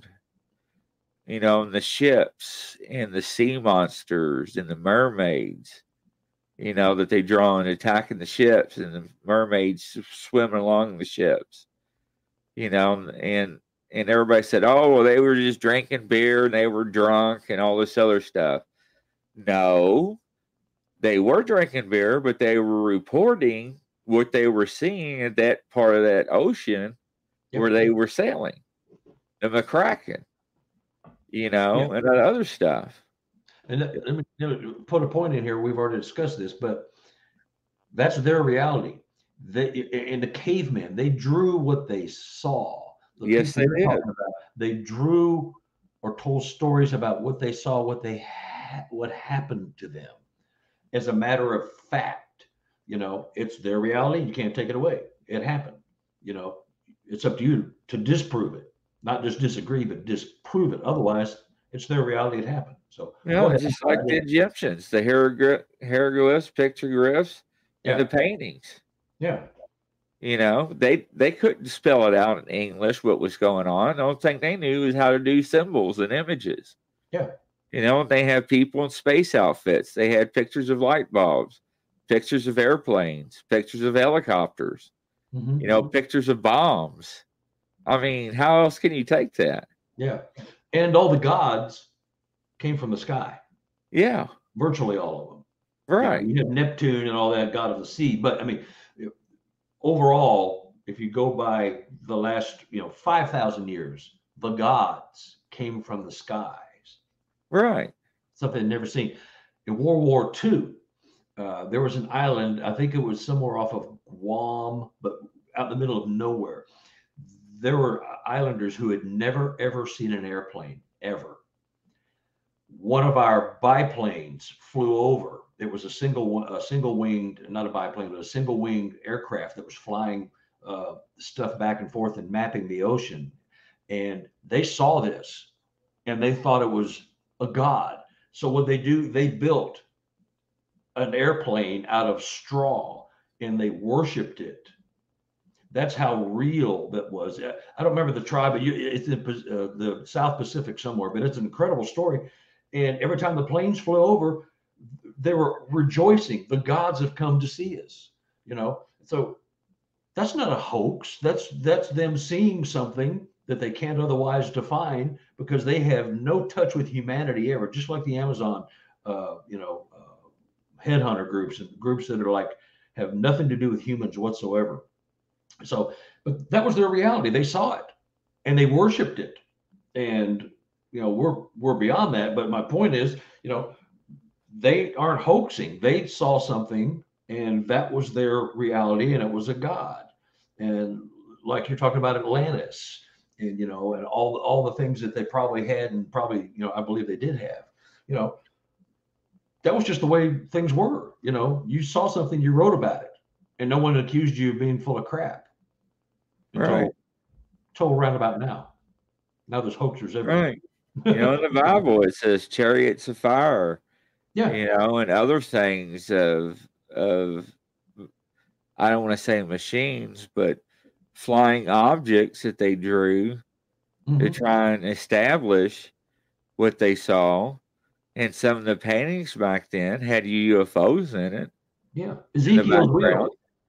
Yeah, yeah, yeah. No, it's it's it's just a it's a it's a funny conundrum we're in. You know, I mean, you've had your experiences, I've had mine. You know, I'm hearing from all these other people, and you just go, where there's smoke, there's fire. There's something there, and we don't have to be hateful and disagree and call each other names and all that hateful stuff. You know, like you see in all the social media groups, you know, everybody wants to be somebody wants to be the one. Yeah, and I, know? I don't I don't do drama, and I tell everybody yeah, that. Uh, yeah, you know, and like, and my thing is too is if if somebody has their own belief, that's fine, and if you don't like it, then I think you just need to scroll on. And that's the way I look at it. You don't don't comment, don't leave a, a an emoji or anything on there. If you don't believe what they say and you think it's too far out there, or, you know, for example, I just sent you that link to the evidence group. So, for example, if people take photographs, and yeah, some of them are blotchy, some of them are pixeled out, some of them are, you know, in shadows, but as an amateur photographer, I'm not I'm I'm not a professional by any means. You know, I like taking pictures. But you see a shadow at 30, 35 yards in a bush, your eye can see inside that bush. Your eyes can see detail. But when you snap a photograph, that picture may not show up what you're seeing, but just that shadow. Mm-hmm. And, and they ask me all the time, and I said this in the beginning they say, Hey, Grizzly, is this picture or video real? And I was like, Well, number one, I wasn't there. Number two, I didn't take it. Yeah. Uh, and well, I've got a girl right here. Her name is Kimberly Cotter. And uh, I don't know if you can see this real well on here. But yeah. uh, her and her girlfriends uh, the book is called Unlikely Encounters. You can find it on Amazon. But her and her girlfriend was at a hotel somewhere out, I don't know, in the woods or something. And uh, they were going to go out and do uh, walking the trails and everything. And then as they were leaving, they were walking by the front desk, and the gentleman was like, I'll say, ladies, where do you think you're going today? They're like, Well, we're going to go take a walk. Well, please be careful, ladies. It is bear season, so be careful and make sure you don't get too close to the bears. And she's like, okay. So they're walking along and everything, and I don't know, about an hour, hour and a half, they're walking, and, and Kimberly told her girlfriend, Stop. She's like, What? She's like, Look, there's bears. So her girlfriend starts to turn around and starts to jog off. She reaches in her purse real fast, pulls out a camera, and goes, snap, puts the camera back in her purse, takes off, and she starts jogging off or whatever. So thinks nothing of it. Goes home. A week later, she gets photographs developed, and she comes home. She's looking at them. She starts freaking out. She starts screaming. She calls her girlfriend up. girlfriend thinks she's having a heart attack. She's like, "Calm down. I can't understand you." She's like, "You remember that photograph I took?" She said, "Yeah." Yeah, the bears. She said it wasn't bears. It was a family of Sasquatches, and one of them was holding a baby. She didn't have a five thousand dollar camera. Yeah, she had one of those point and shoots. Click, click.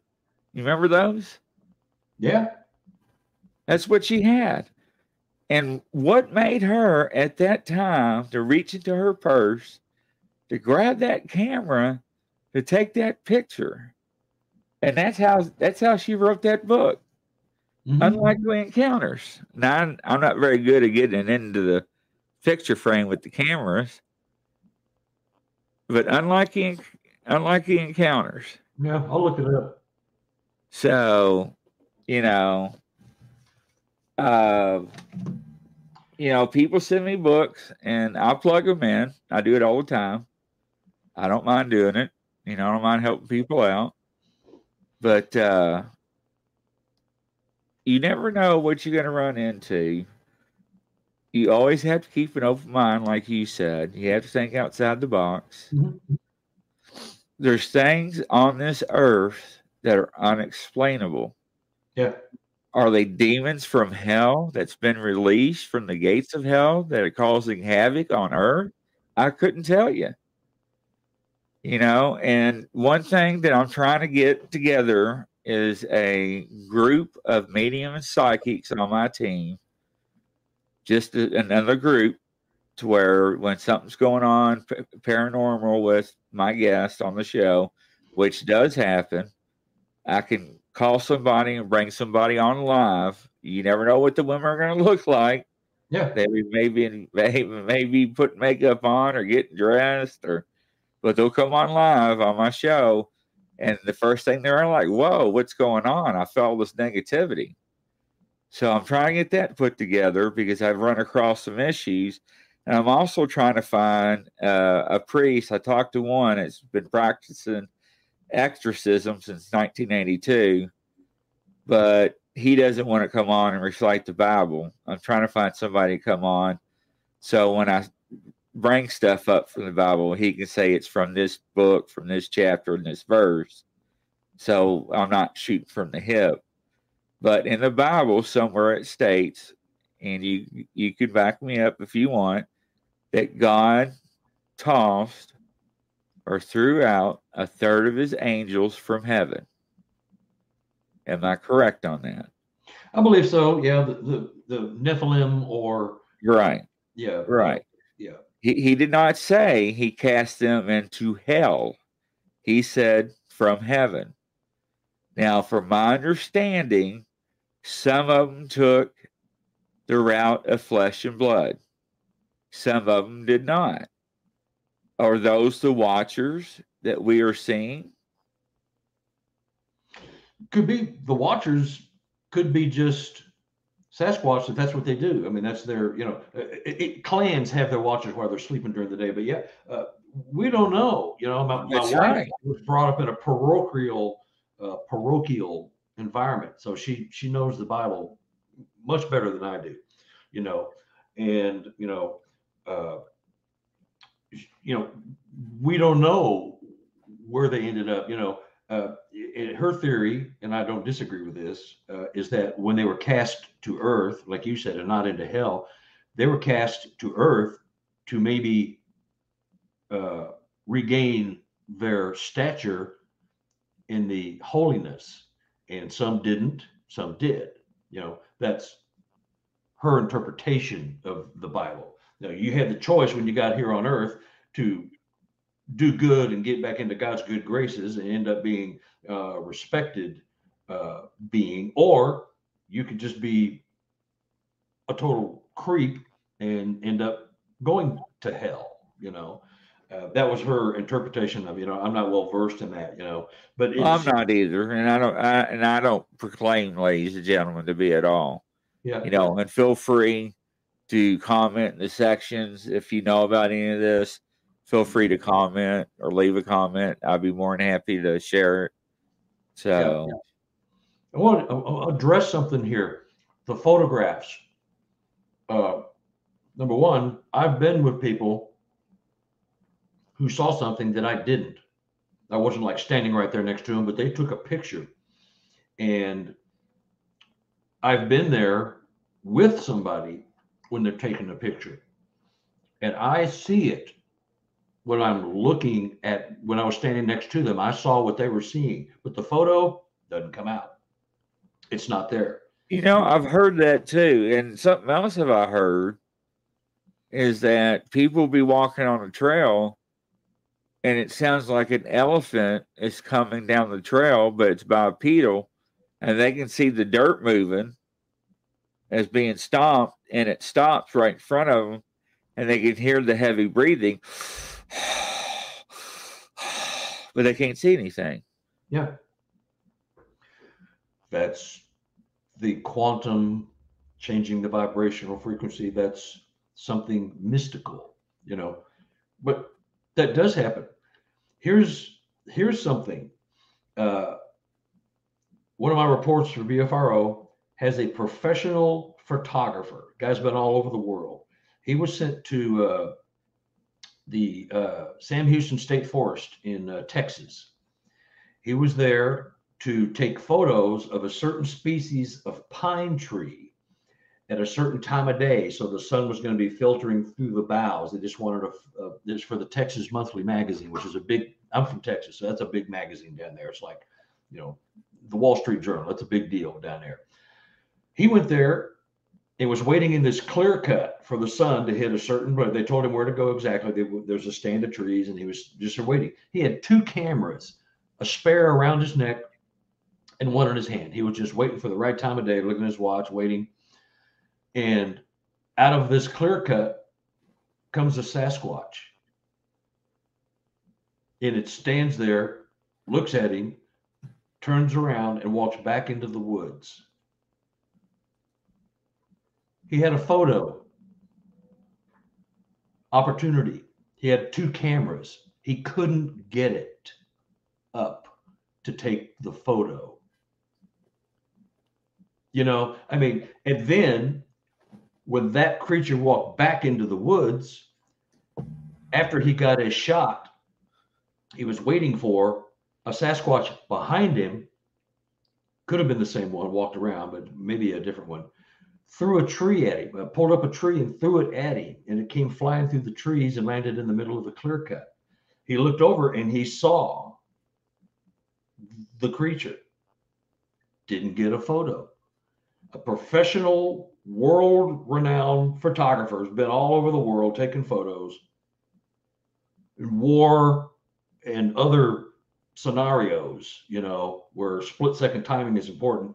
He couldn't do it. He, he it was just like, uh, you're so shocked at what you saw. It's process it. That's why.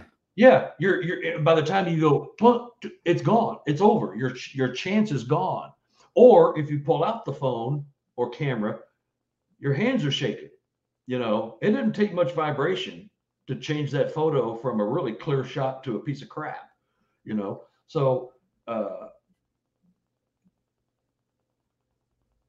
yeah. So yeah, I was reading this Bodie guy, but anyway, so uh, that's why you can't get photos. And you know, uh, I've taken photos, and I know exactly what I saw and I don't care if someone believes it, but I'm showing them. But this is what I, when I, I'm looking at the photo, I'm going, where to go? it's just, it's, it's not there because the camera is not, it's your eyes, but it's not your eyes. It doesn't work the same way uh, up to a certain point, you know, with refraction and all that stuff. But you're, it doesn't translate. You know, I've I've got some pretty good pictures in uh, my book, especially the second one. I mean, uh, uh, I'll, I'll, see here if I find this one here. Uh, this is off a trail cam.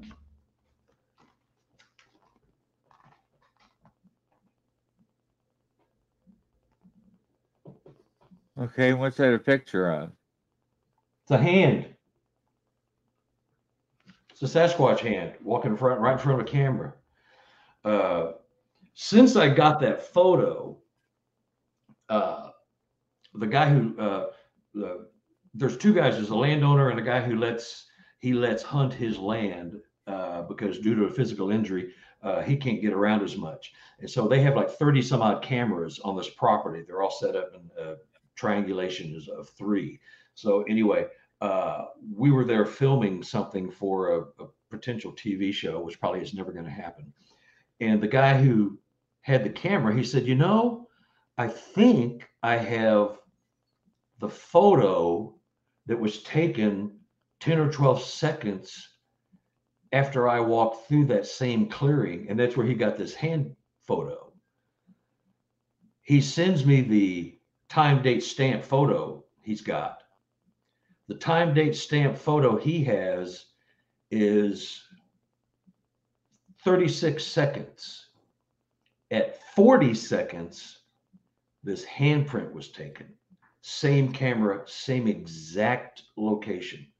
That Sasquatch was four seconds behind him. He heard him.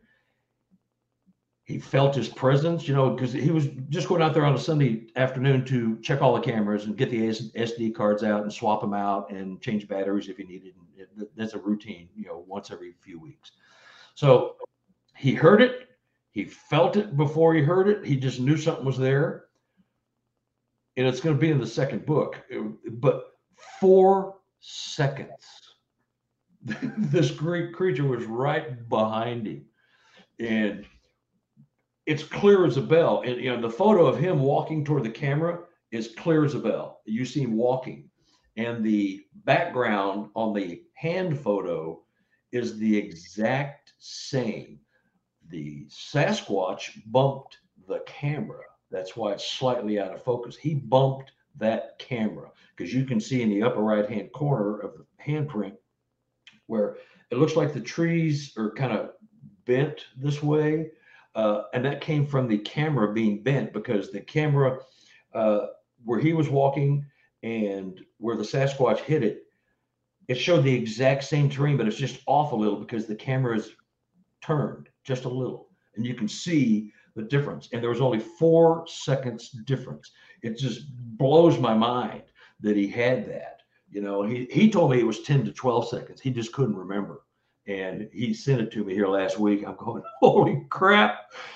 That's in the book. That, that it's just awesome. What do you do with something like that? You you you know, and this guy is a man of God. He's a preacher and so, uh, if I'm going to believe somebody, it's going to be somebody like that. He doesn't have any dog in the hunt. He's just showing me and sharing with me what they experience. I've, there's been other events there, you know, uh, about things that are going on, you know, things that they're experiencing all the time. But as a picture goes, that is freaking epic. It's just epic, you know. So uh, you can get photos. You know, I firmly believe they can uh, play with the electronics. I think they can affect the electronics in some trail cams. Uh, you know, the vibrational. You know, guys say I put in fresh batteries. They were drained overnight. Or I got four pictures of a deer, then there's three blanks, and then the, the photos continue with the same deer in the same general position. So how come there's three blanks there? I mean, you know, they do misfire every now and then, but you know, a lot of people will mention the battery drainage and or uh, the uh, blanks in between what is otherwise a continuous reel. You know. I'm also told that uh, Sasquatch could see the IR light too. Oh yeah, some some deer can see. You know, I've got one trail camera. It's a really nice one. It's a it's a uh, uh, Reconyx, 600 bucks. It's a black flash. and they're, they're coming out with more and more versions of these. I think I think it was like 600 bucks when I bought it. Uh, other than when you first turn it on, there's uh, three or four blinking red lights where the IR is activating, but then it's a black flash. Uh, but strangely enough, I've never gotten a photo on that of a Sasquatch because I think they can hear it. I think they can smell the batteries. I think they know uh, what a camera is. You know, don't walk to that box with the eyeball on it. That's a human thing. Stay away from that. Well, right. this didn't get the memo. he just walked, you know, and just walked right out in front of it. Uh, you know. So Bo wants to know what does the guest mean specifically when he says quantum. Uh, you know, well, quantum science, quantum physics, uh, it, it is a theory of wormholes, uh, black holes, multi dimensions, uh, all of all of those things that we want to prove. It's called quantum science, quantum mechanics, uh, quantum physics, quantum math, and these theories are put together by scientists, and scientists all agree on mostly the quantum aspects. You know, you go back to uh, you know Einstein, uh, and so uh, when you want to dispute quantum theory, you can only use quantum to disprove it. You can't just say, "Well, that's baloney." Prove it. Well, you have to, you know, because science agrees on, in the quantum physics and math eh, of ways to postulate what might be going on in the universe. So that's that's something they virtually all agree on because you know they came up with it. It's science. But to disprove that, you can only use more quantum mechanics, science, math, physics to disprove it. You can't just say, well, we tried it in the lab and that can't work. You have to show it that that is not a probable thing. Okay, then he says the definition of quantum is that smallest amount of physical quantity that can exist independently, especially discrete quantity electromagnetic radiation. So then he says, I do landscape photography on a semi pro basis.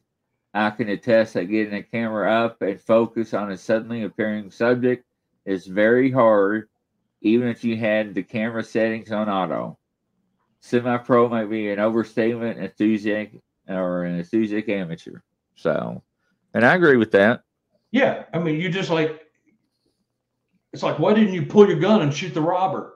You know, uh, to use a, a, a violent example, but I'm just saying, being prepared in a pinch to do what is necessary to keep you safe, prove a point, get the photo, shoot the robber, whatever. You know, we aren't hardwired. Uh, well, we are probably hardwired to do something, but in the on the way up there, we're still thinking, should I? Can I? Would I? Where did he go? Where's he going? Where's my gun? Where's my camera?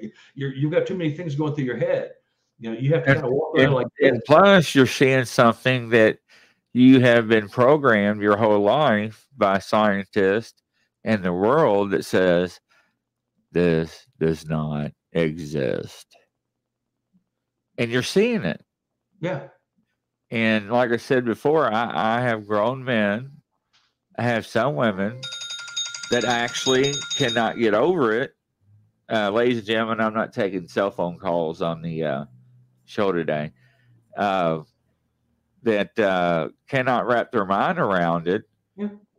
and they are mentally ill because of it, and do have PTSD diagnosis by professionals and then have nightmares and tremors because of it. Yeah. You know, because it has shocked them that much. Yeah. To see what they call a monster in their words. You know, yeah, some some are friendly, some say some can get aggressive. You know, it it really depends. Mm-hmm. You know, you know, are the babies around? Are the juveniles around? You know, how mm-hmm. close you get to them. You know, yeah. are you feeding them and you stop feeding them? You know, I heard stories about that when you don't feed them anymore and they're hungry and they want that food and that Snickers bar. Yeah. So, you know, you got to be careful what you do with them. Yeah. And here, here's here's so how much time do we have? Are we doing okay or? Oh, we got all the time in the world. Okay. Well, here, here here's you know another thing.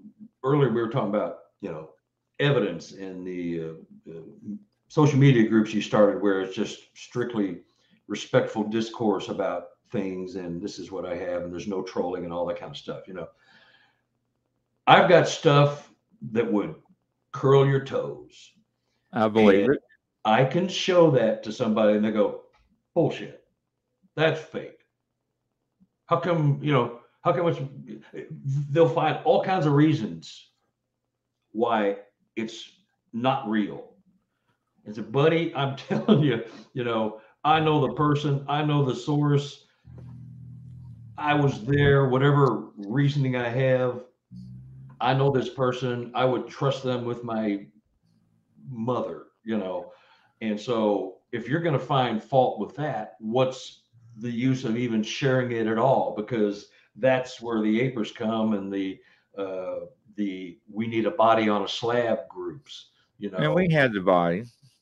The government does. Yeah, but yeah, here's yeah, the thing. But, we, the public, aren't privy to that yet. Yeah, but I- here's the thing. There there will be no photograph great enough, no video good enough. Mm-hmm.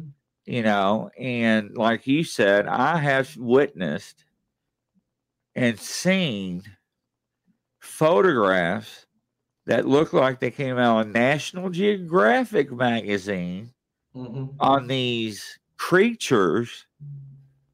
And I begged them, why don't you share them? And what they tell me is, Well, Chris, if I share this, people will drive up and down my road, camp out, and when hunting season comes around, I have all kinds of hunters in my woods. So that's why I try to explain to him that he can do that anonymously and don't have to worry about it. Yeah. Nobody will I- know. Yeah, all my people are anonymous with me. By the way, you did really good with that voice. Sounds like my neighbor. I, I was going, is that a recording? Because that doesn't sound like it's coming out of him. But dang it. is. no, no, it, it's a button. Oh, I was going to say because you mouthed it perfectly, so you had me there. See? So, oh, so you just faked evidence. Oh my God! So See, you you just fake something. So the word will get out, and you'll be you'll be doomed. You know what I mean? See, just a simple innocent thing like that uh, is that that's also, but that's true. Uh, I hear that from people all the time. You know, they're going to be waiting here to kill, and they're, oh, property's going to be crawling with hunters. Hunting season, not, they're just going to be waiting.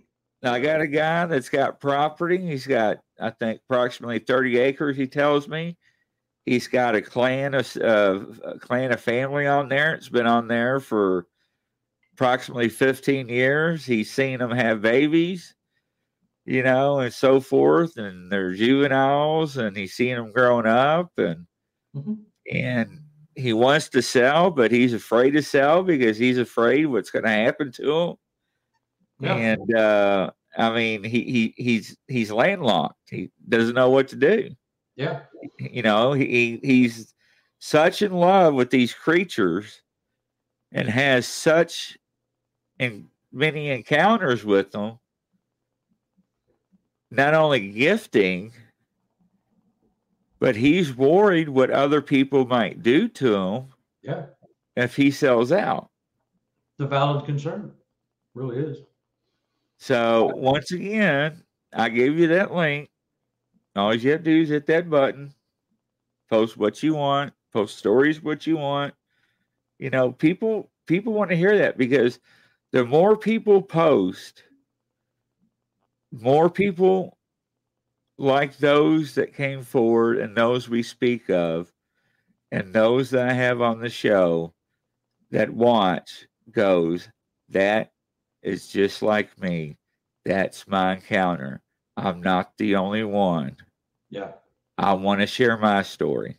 Yeah. And I have people on here before they won't show their face, just just their voice, which is fine. You know, tell your story. hmm You know, now I'm not going to sit here and read an email, you know, on a live show. No. You know, if you want your story known, then you can either call in and do it live and not show your face, or you can put a piece of tape over the camera and do it that way. It doesn't matter. But you know, it, it's drawn a lot more people out. But yeah. more people are coming forward with with stories and encounters in the past 10 years. And just like Dogman, I have heard so much more about Dogman in the past seven or eight years than I have in a long time. Mm-hmm. You know, excuse me. My question is, why is that? You know, some people says, well, we're encroaching on their land. You know, but I'm hearing so much more dogman attacks, dogman encounters, you know, dogman pictures. You know, some of the pictures are not that great. Yeah. But you know what? What am I supposed to say? I didn't take the pictures. I wasn't there. Don't you kill know, the messenger. Discredit. I scroll on. Yeah. Don't kill the messenger. Yeah. It's just, just you know, and you know, uh, back to your thing about you know people having interactions and scared to leave their property. I monitor four really, really productive habituation sites. Uh, several generations of the same family have lived on these properties over 100, 125 years. So they are raised knowing the Sasquatch people. They're raised knowing them. They play with them. They show them their babies. They're they grow up with them. So and the, that's the what I hear too. The family members that inherit the home, they buy the home when the others are tired of you know working the land. They're already baptized in the ways of the Sasquatch and how to protect them and worrying about telling too many people, you know, because there's a lot of people, like you said, load up a gun and wait for one to cross the road. And here we go. I'm rich and famous, you know. So, uh, yeah. And I just took my first Dogman report uh, in 2019. Actually, I, I went out to investigate something in Illinois that was supposed to be a Sasquatch report. And when I got there, uh, it wasn't. It was, uh, and there's a pretty decent photo, and that's going to be in the book, the next one. Uh, it's, you know, it was morphing into its shape. It was, you know, uh, it looks like it's very deformed. You know, you can see the the uh, chest. Uh, you can see the the shoulders, the arms hanging down by its side, and uh, the girl that took the photo uh, her this creature was materializing. That's the story. Don't kill the messenger. And she had a camera strap, and uh, as it was materializing, something yanked her camera just a hair. I think it got its hand or some part of the body in that strap. And so, but it's actually pretty darn clear uh, for what it is. It's better than most dogman photos, although I'm not sure it's a dogman. It's definitely a humanoid form. It's from about mid chest up. You can definitely see the arms hanging by the side. Uh, you can see the head. It's kind of a conical head, but it's got a really long snout that seems to have a growth on it. And she said that it was still materializing. And that just happens to be the photo I got because it yanked my camera. Uh, so I've had two other reports where they tacked on a dogman story after the uh, Sasquatch event. So you go, it, it, which is kind of funny, is the way they both told me two different witnesses don't know each other whatsoever. Uh, they said, well, they tell me about my the Sasquatch event. Then they say, well, I'm going to tell you something you're not going to believe. I say, well, okay, you just told me about a Sasquatch, a creature that doesn't exist. And now you're going to tell me something I'm not going to believe. Bring it. Let, us hear right. it. right. You, know, you, you, can't you can't stun me with anything you got. You know, it's just not possible. You know, I might be excited and go, "Wow, that is awesome," but I'm not going to be surprised or shocked.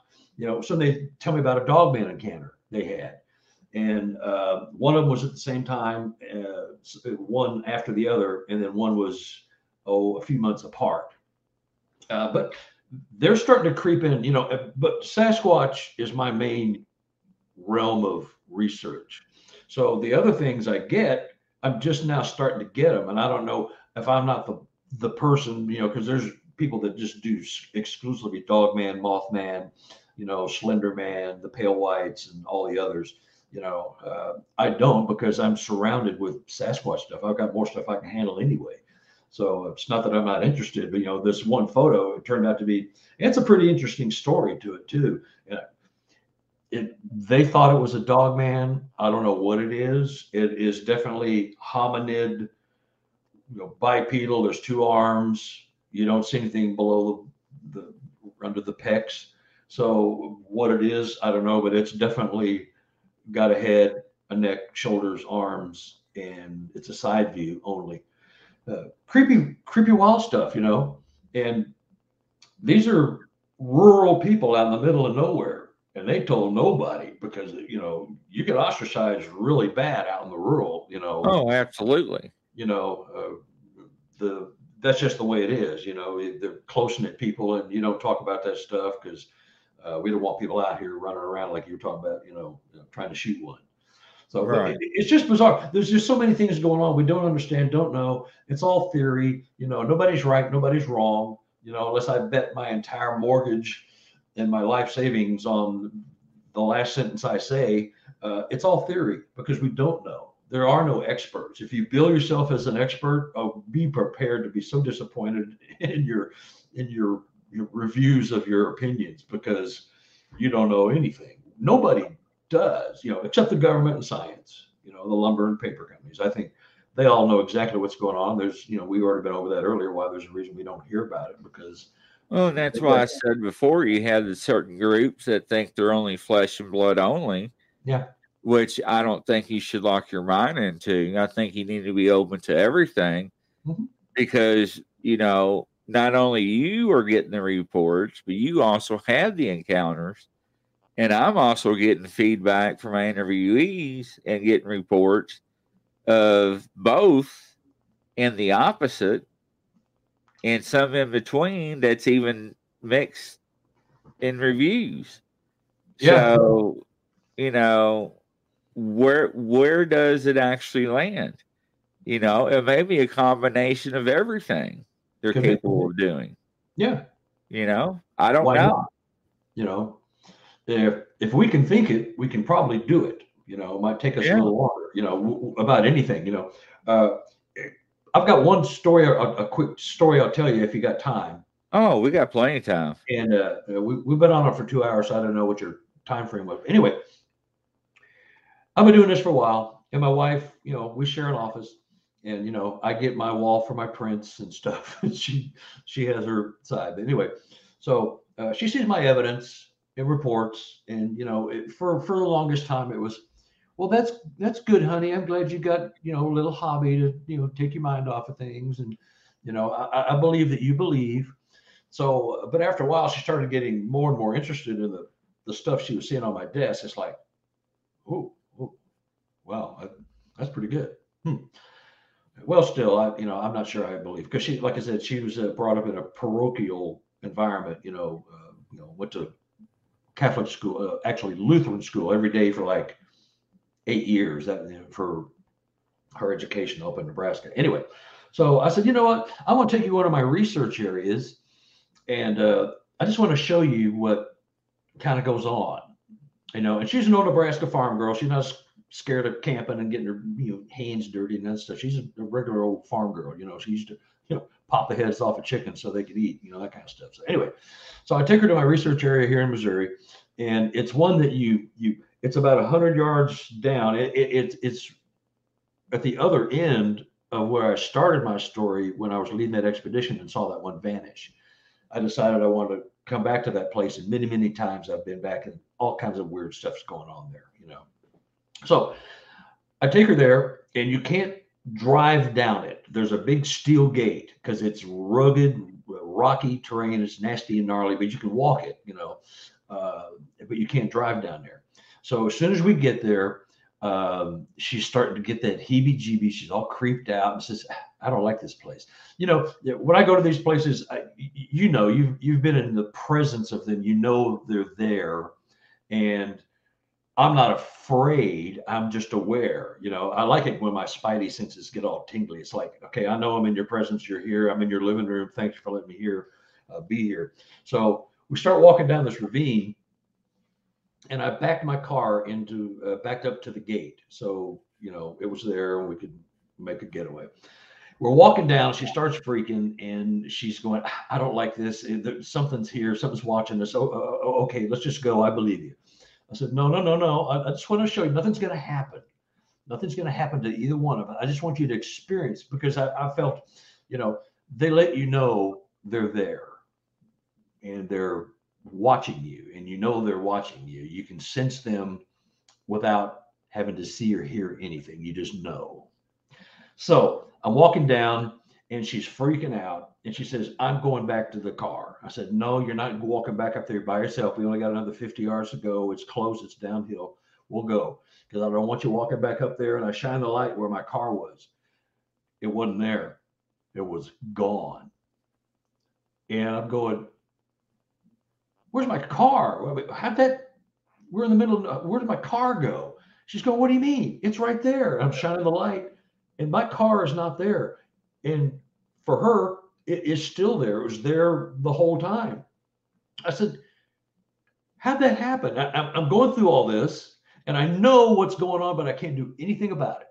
And so I said, Well, look, we're just going to go down here, then we'll come back. And I shine the light down where we're going. There's my car where it's impossible for it to be. Then I shine the light back up. How did my car, what?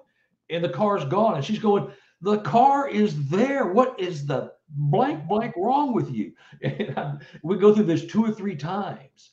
And then finally i shine the light back up and go well the car's back.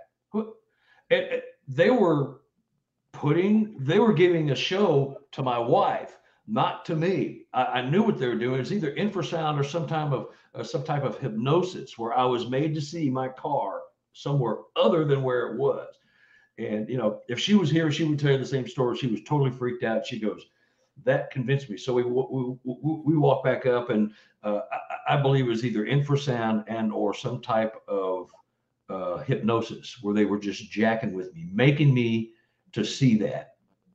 And it's nothing other than what it was. I have an eyewitness. You know, I share a bed with her in a house with her. We know everything about everybody, and she knows I wasn't making it up. I mean, you know, I was perturbed, I was agitated because I I knew in my head what they were doing, and I think they were doing it to give her the show when I thought I was going to be the one to give her the show.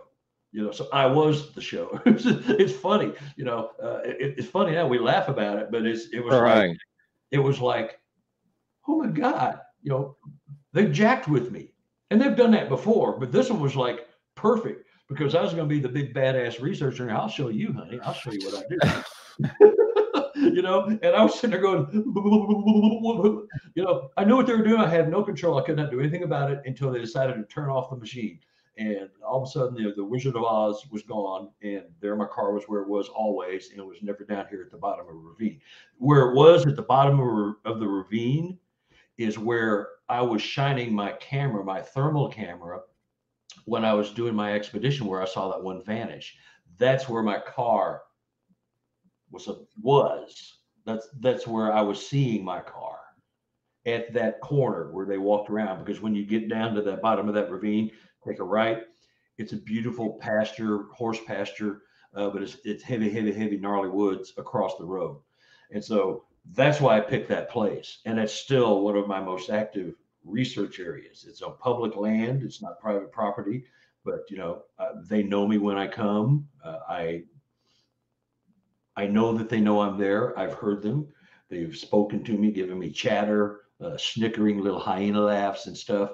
Uh, it's really bizarre. But that was just a you know what do you what do you do with something like that when that happens to you? You know that's your personal validation. Now you don't know me, I don't know you all that well, and you go, well, this guy could be full of crap uh, or maybe he's real. you know, but you don't know. But you all you have is uh, we, you, everybody, as witness or experiencers, is relate our story.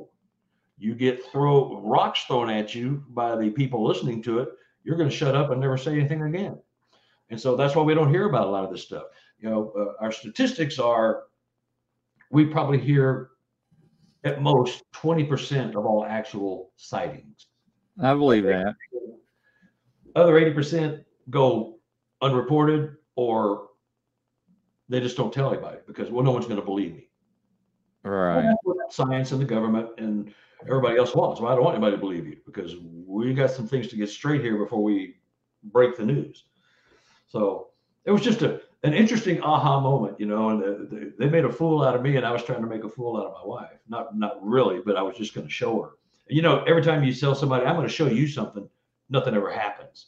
Right. And I fully expected that was going to be the result, and it it wasn't. So it's kind of funny, you know. Uh, but you know, uh, is what it is, was what it was, and it, you know, it, she was there. she just, you know, she doesn't like to talk about it, but reluctantly she will. She goes, "Yeah, that's that's what happened," you know. And I was convinced my car was somewhere else. it just it couldn't have been and shouldn't have been, and turns out it wasn't.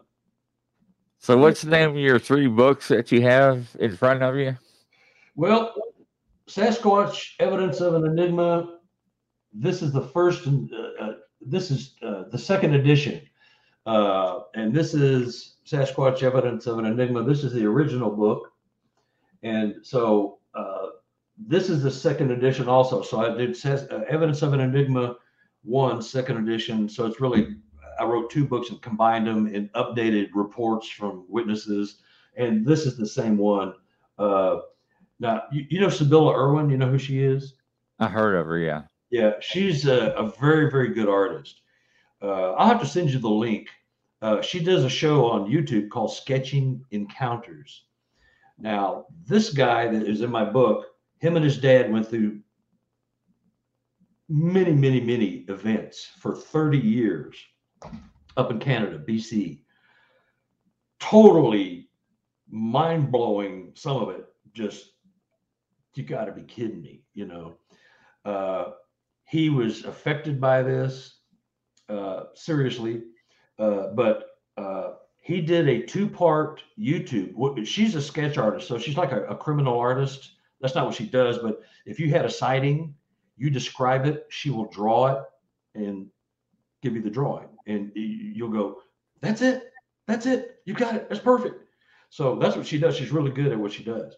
And so she drew the encounter uh, from my guy. It was two one hour uh, YouTube shows called Sketching Encounters. I'll send you the links, but the guy was going through. You think some of the stuff I told you is off the wall? I mean, he's in the wilds of Canada. He was one of the ones that was told by the uh, Canadian uh, lumber uh, company you say one word, you'll never work in this industry again. You saw nothing, nothing happened. Oh, it's all documented in the book. It's pretty good. But you can. Uh, uh, I have a website. It's uh, www.relichominid.com. R E L I C H O M I N I D. Uh, I'm selling both. They're they're 22 bucks a piece because they're full color. They're full color, shiny paper. There's no you know pulp paper. You know, I just like the look when you're showing a green lush forest. It looks like crap and looking at it on a piece of pulp black and white paper.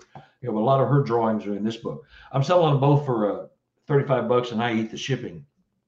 Uh, you know, I'll just send you a refund. Uh, or if you're interested, you can email me, and I'll send you my link to my PayPal. You can pay me directly, and it'll be the exact price. You know, but anyway.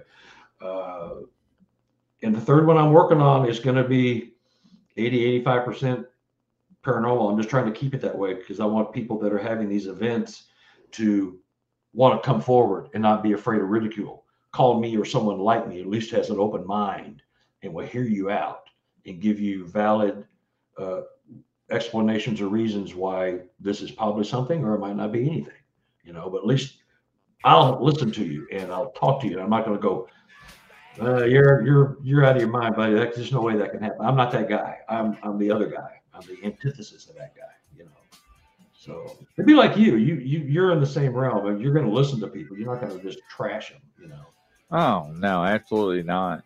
You know, and so uh, that's what I do. But this stuff is going on, and if you don't believe, you don't believe. That's fine. You know, we're not all going to have the same mindset. That that's fine. That's why. And there's been times it's hard for me to keep a straight face on the show. Yeah. Yeah. Yeah. But you know, what can you not believe? Well, I, I don't know. It's just your mindset. If you just haven't, if you're, if you're truly interested in this, unless you just think anything that's not ape is just bunch of crap, you know, then you don't need to consider this stuff because your mind's made up and that's fine. My mind is not made up. You know, I think they operate in a physical and a multidimensional plane. I think they have the skill sets to do such. We can't wrap our heads around that because we're told since we come out of the birth canal that this can't happen. And we're told everything's flesh and blood. If it bleeds, we can kill it. Yeah. All you gotta do is just consider it. Put it in your pipe and smoke it. That's it. You know, if you don't like it, spit it out and just go about your day. And everybody's good. You know, it doesn't have to be any hate or disrespect. Just uh, we respectfully disagree and we both have our opinions and we keep on moving. You know. That's right, Mr. Carter. He's hey, he's the man. One and only. We talked about it. If you want to be on my show, Grizzly Show, all you have to do is email me, Grizzly, the paranormal at gmail.com. One more time, Grizzly, the paranormal at gmail.com. Very interesting show today, sir. I really enjoyed it. Very good conversation. You know, myself too, Grizzly. Anytime, just let me know. You know. Oh, I got to have you back on. I mean, there's just way too much to know. I'll, uh, I'll I'll try to send you a couple of photos that I can share, and maybe we can discuss them if we can post them while we're talking or something. You know, I'll, I'll try to find yeah. that will elicit good conversation anyway. I don't care if you agree or disagree. It doesn't matter to me. You know. yeah. But, uh, hey, and anything you can share on that evidence group, you know, yeah. share. Even some stories. You don't have to name anybody. Yeah. So. Well, uh, email me your address. I'll mail you a couple of books. And I'll I'll plug them in on the on the thing too. Okay. I'll do it for everybody. Yeah, just PM me your address and I'll. I'll uh, okay. Uh, I'll, I'll, i sure will. They're good. They're good. They're good books. Oh yeah, I appreciate it, and I want to thank the admins and moderators one more time for letting me uh, live broadcast uh, on their Facebook group. Grizzly Bigfoot greatly appreciates your all support. Uh, if it wasn't for you all, uh, I wouldn't be where I am today. So thank you, admins and moderators, once again. Can't thank you all enough. Unfortunately, ladies and gentlemen, it's that time again that uh, of the day where we must say goodbye and good afternoon. Coast to coast and around the world, goodbye. We'll see you.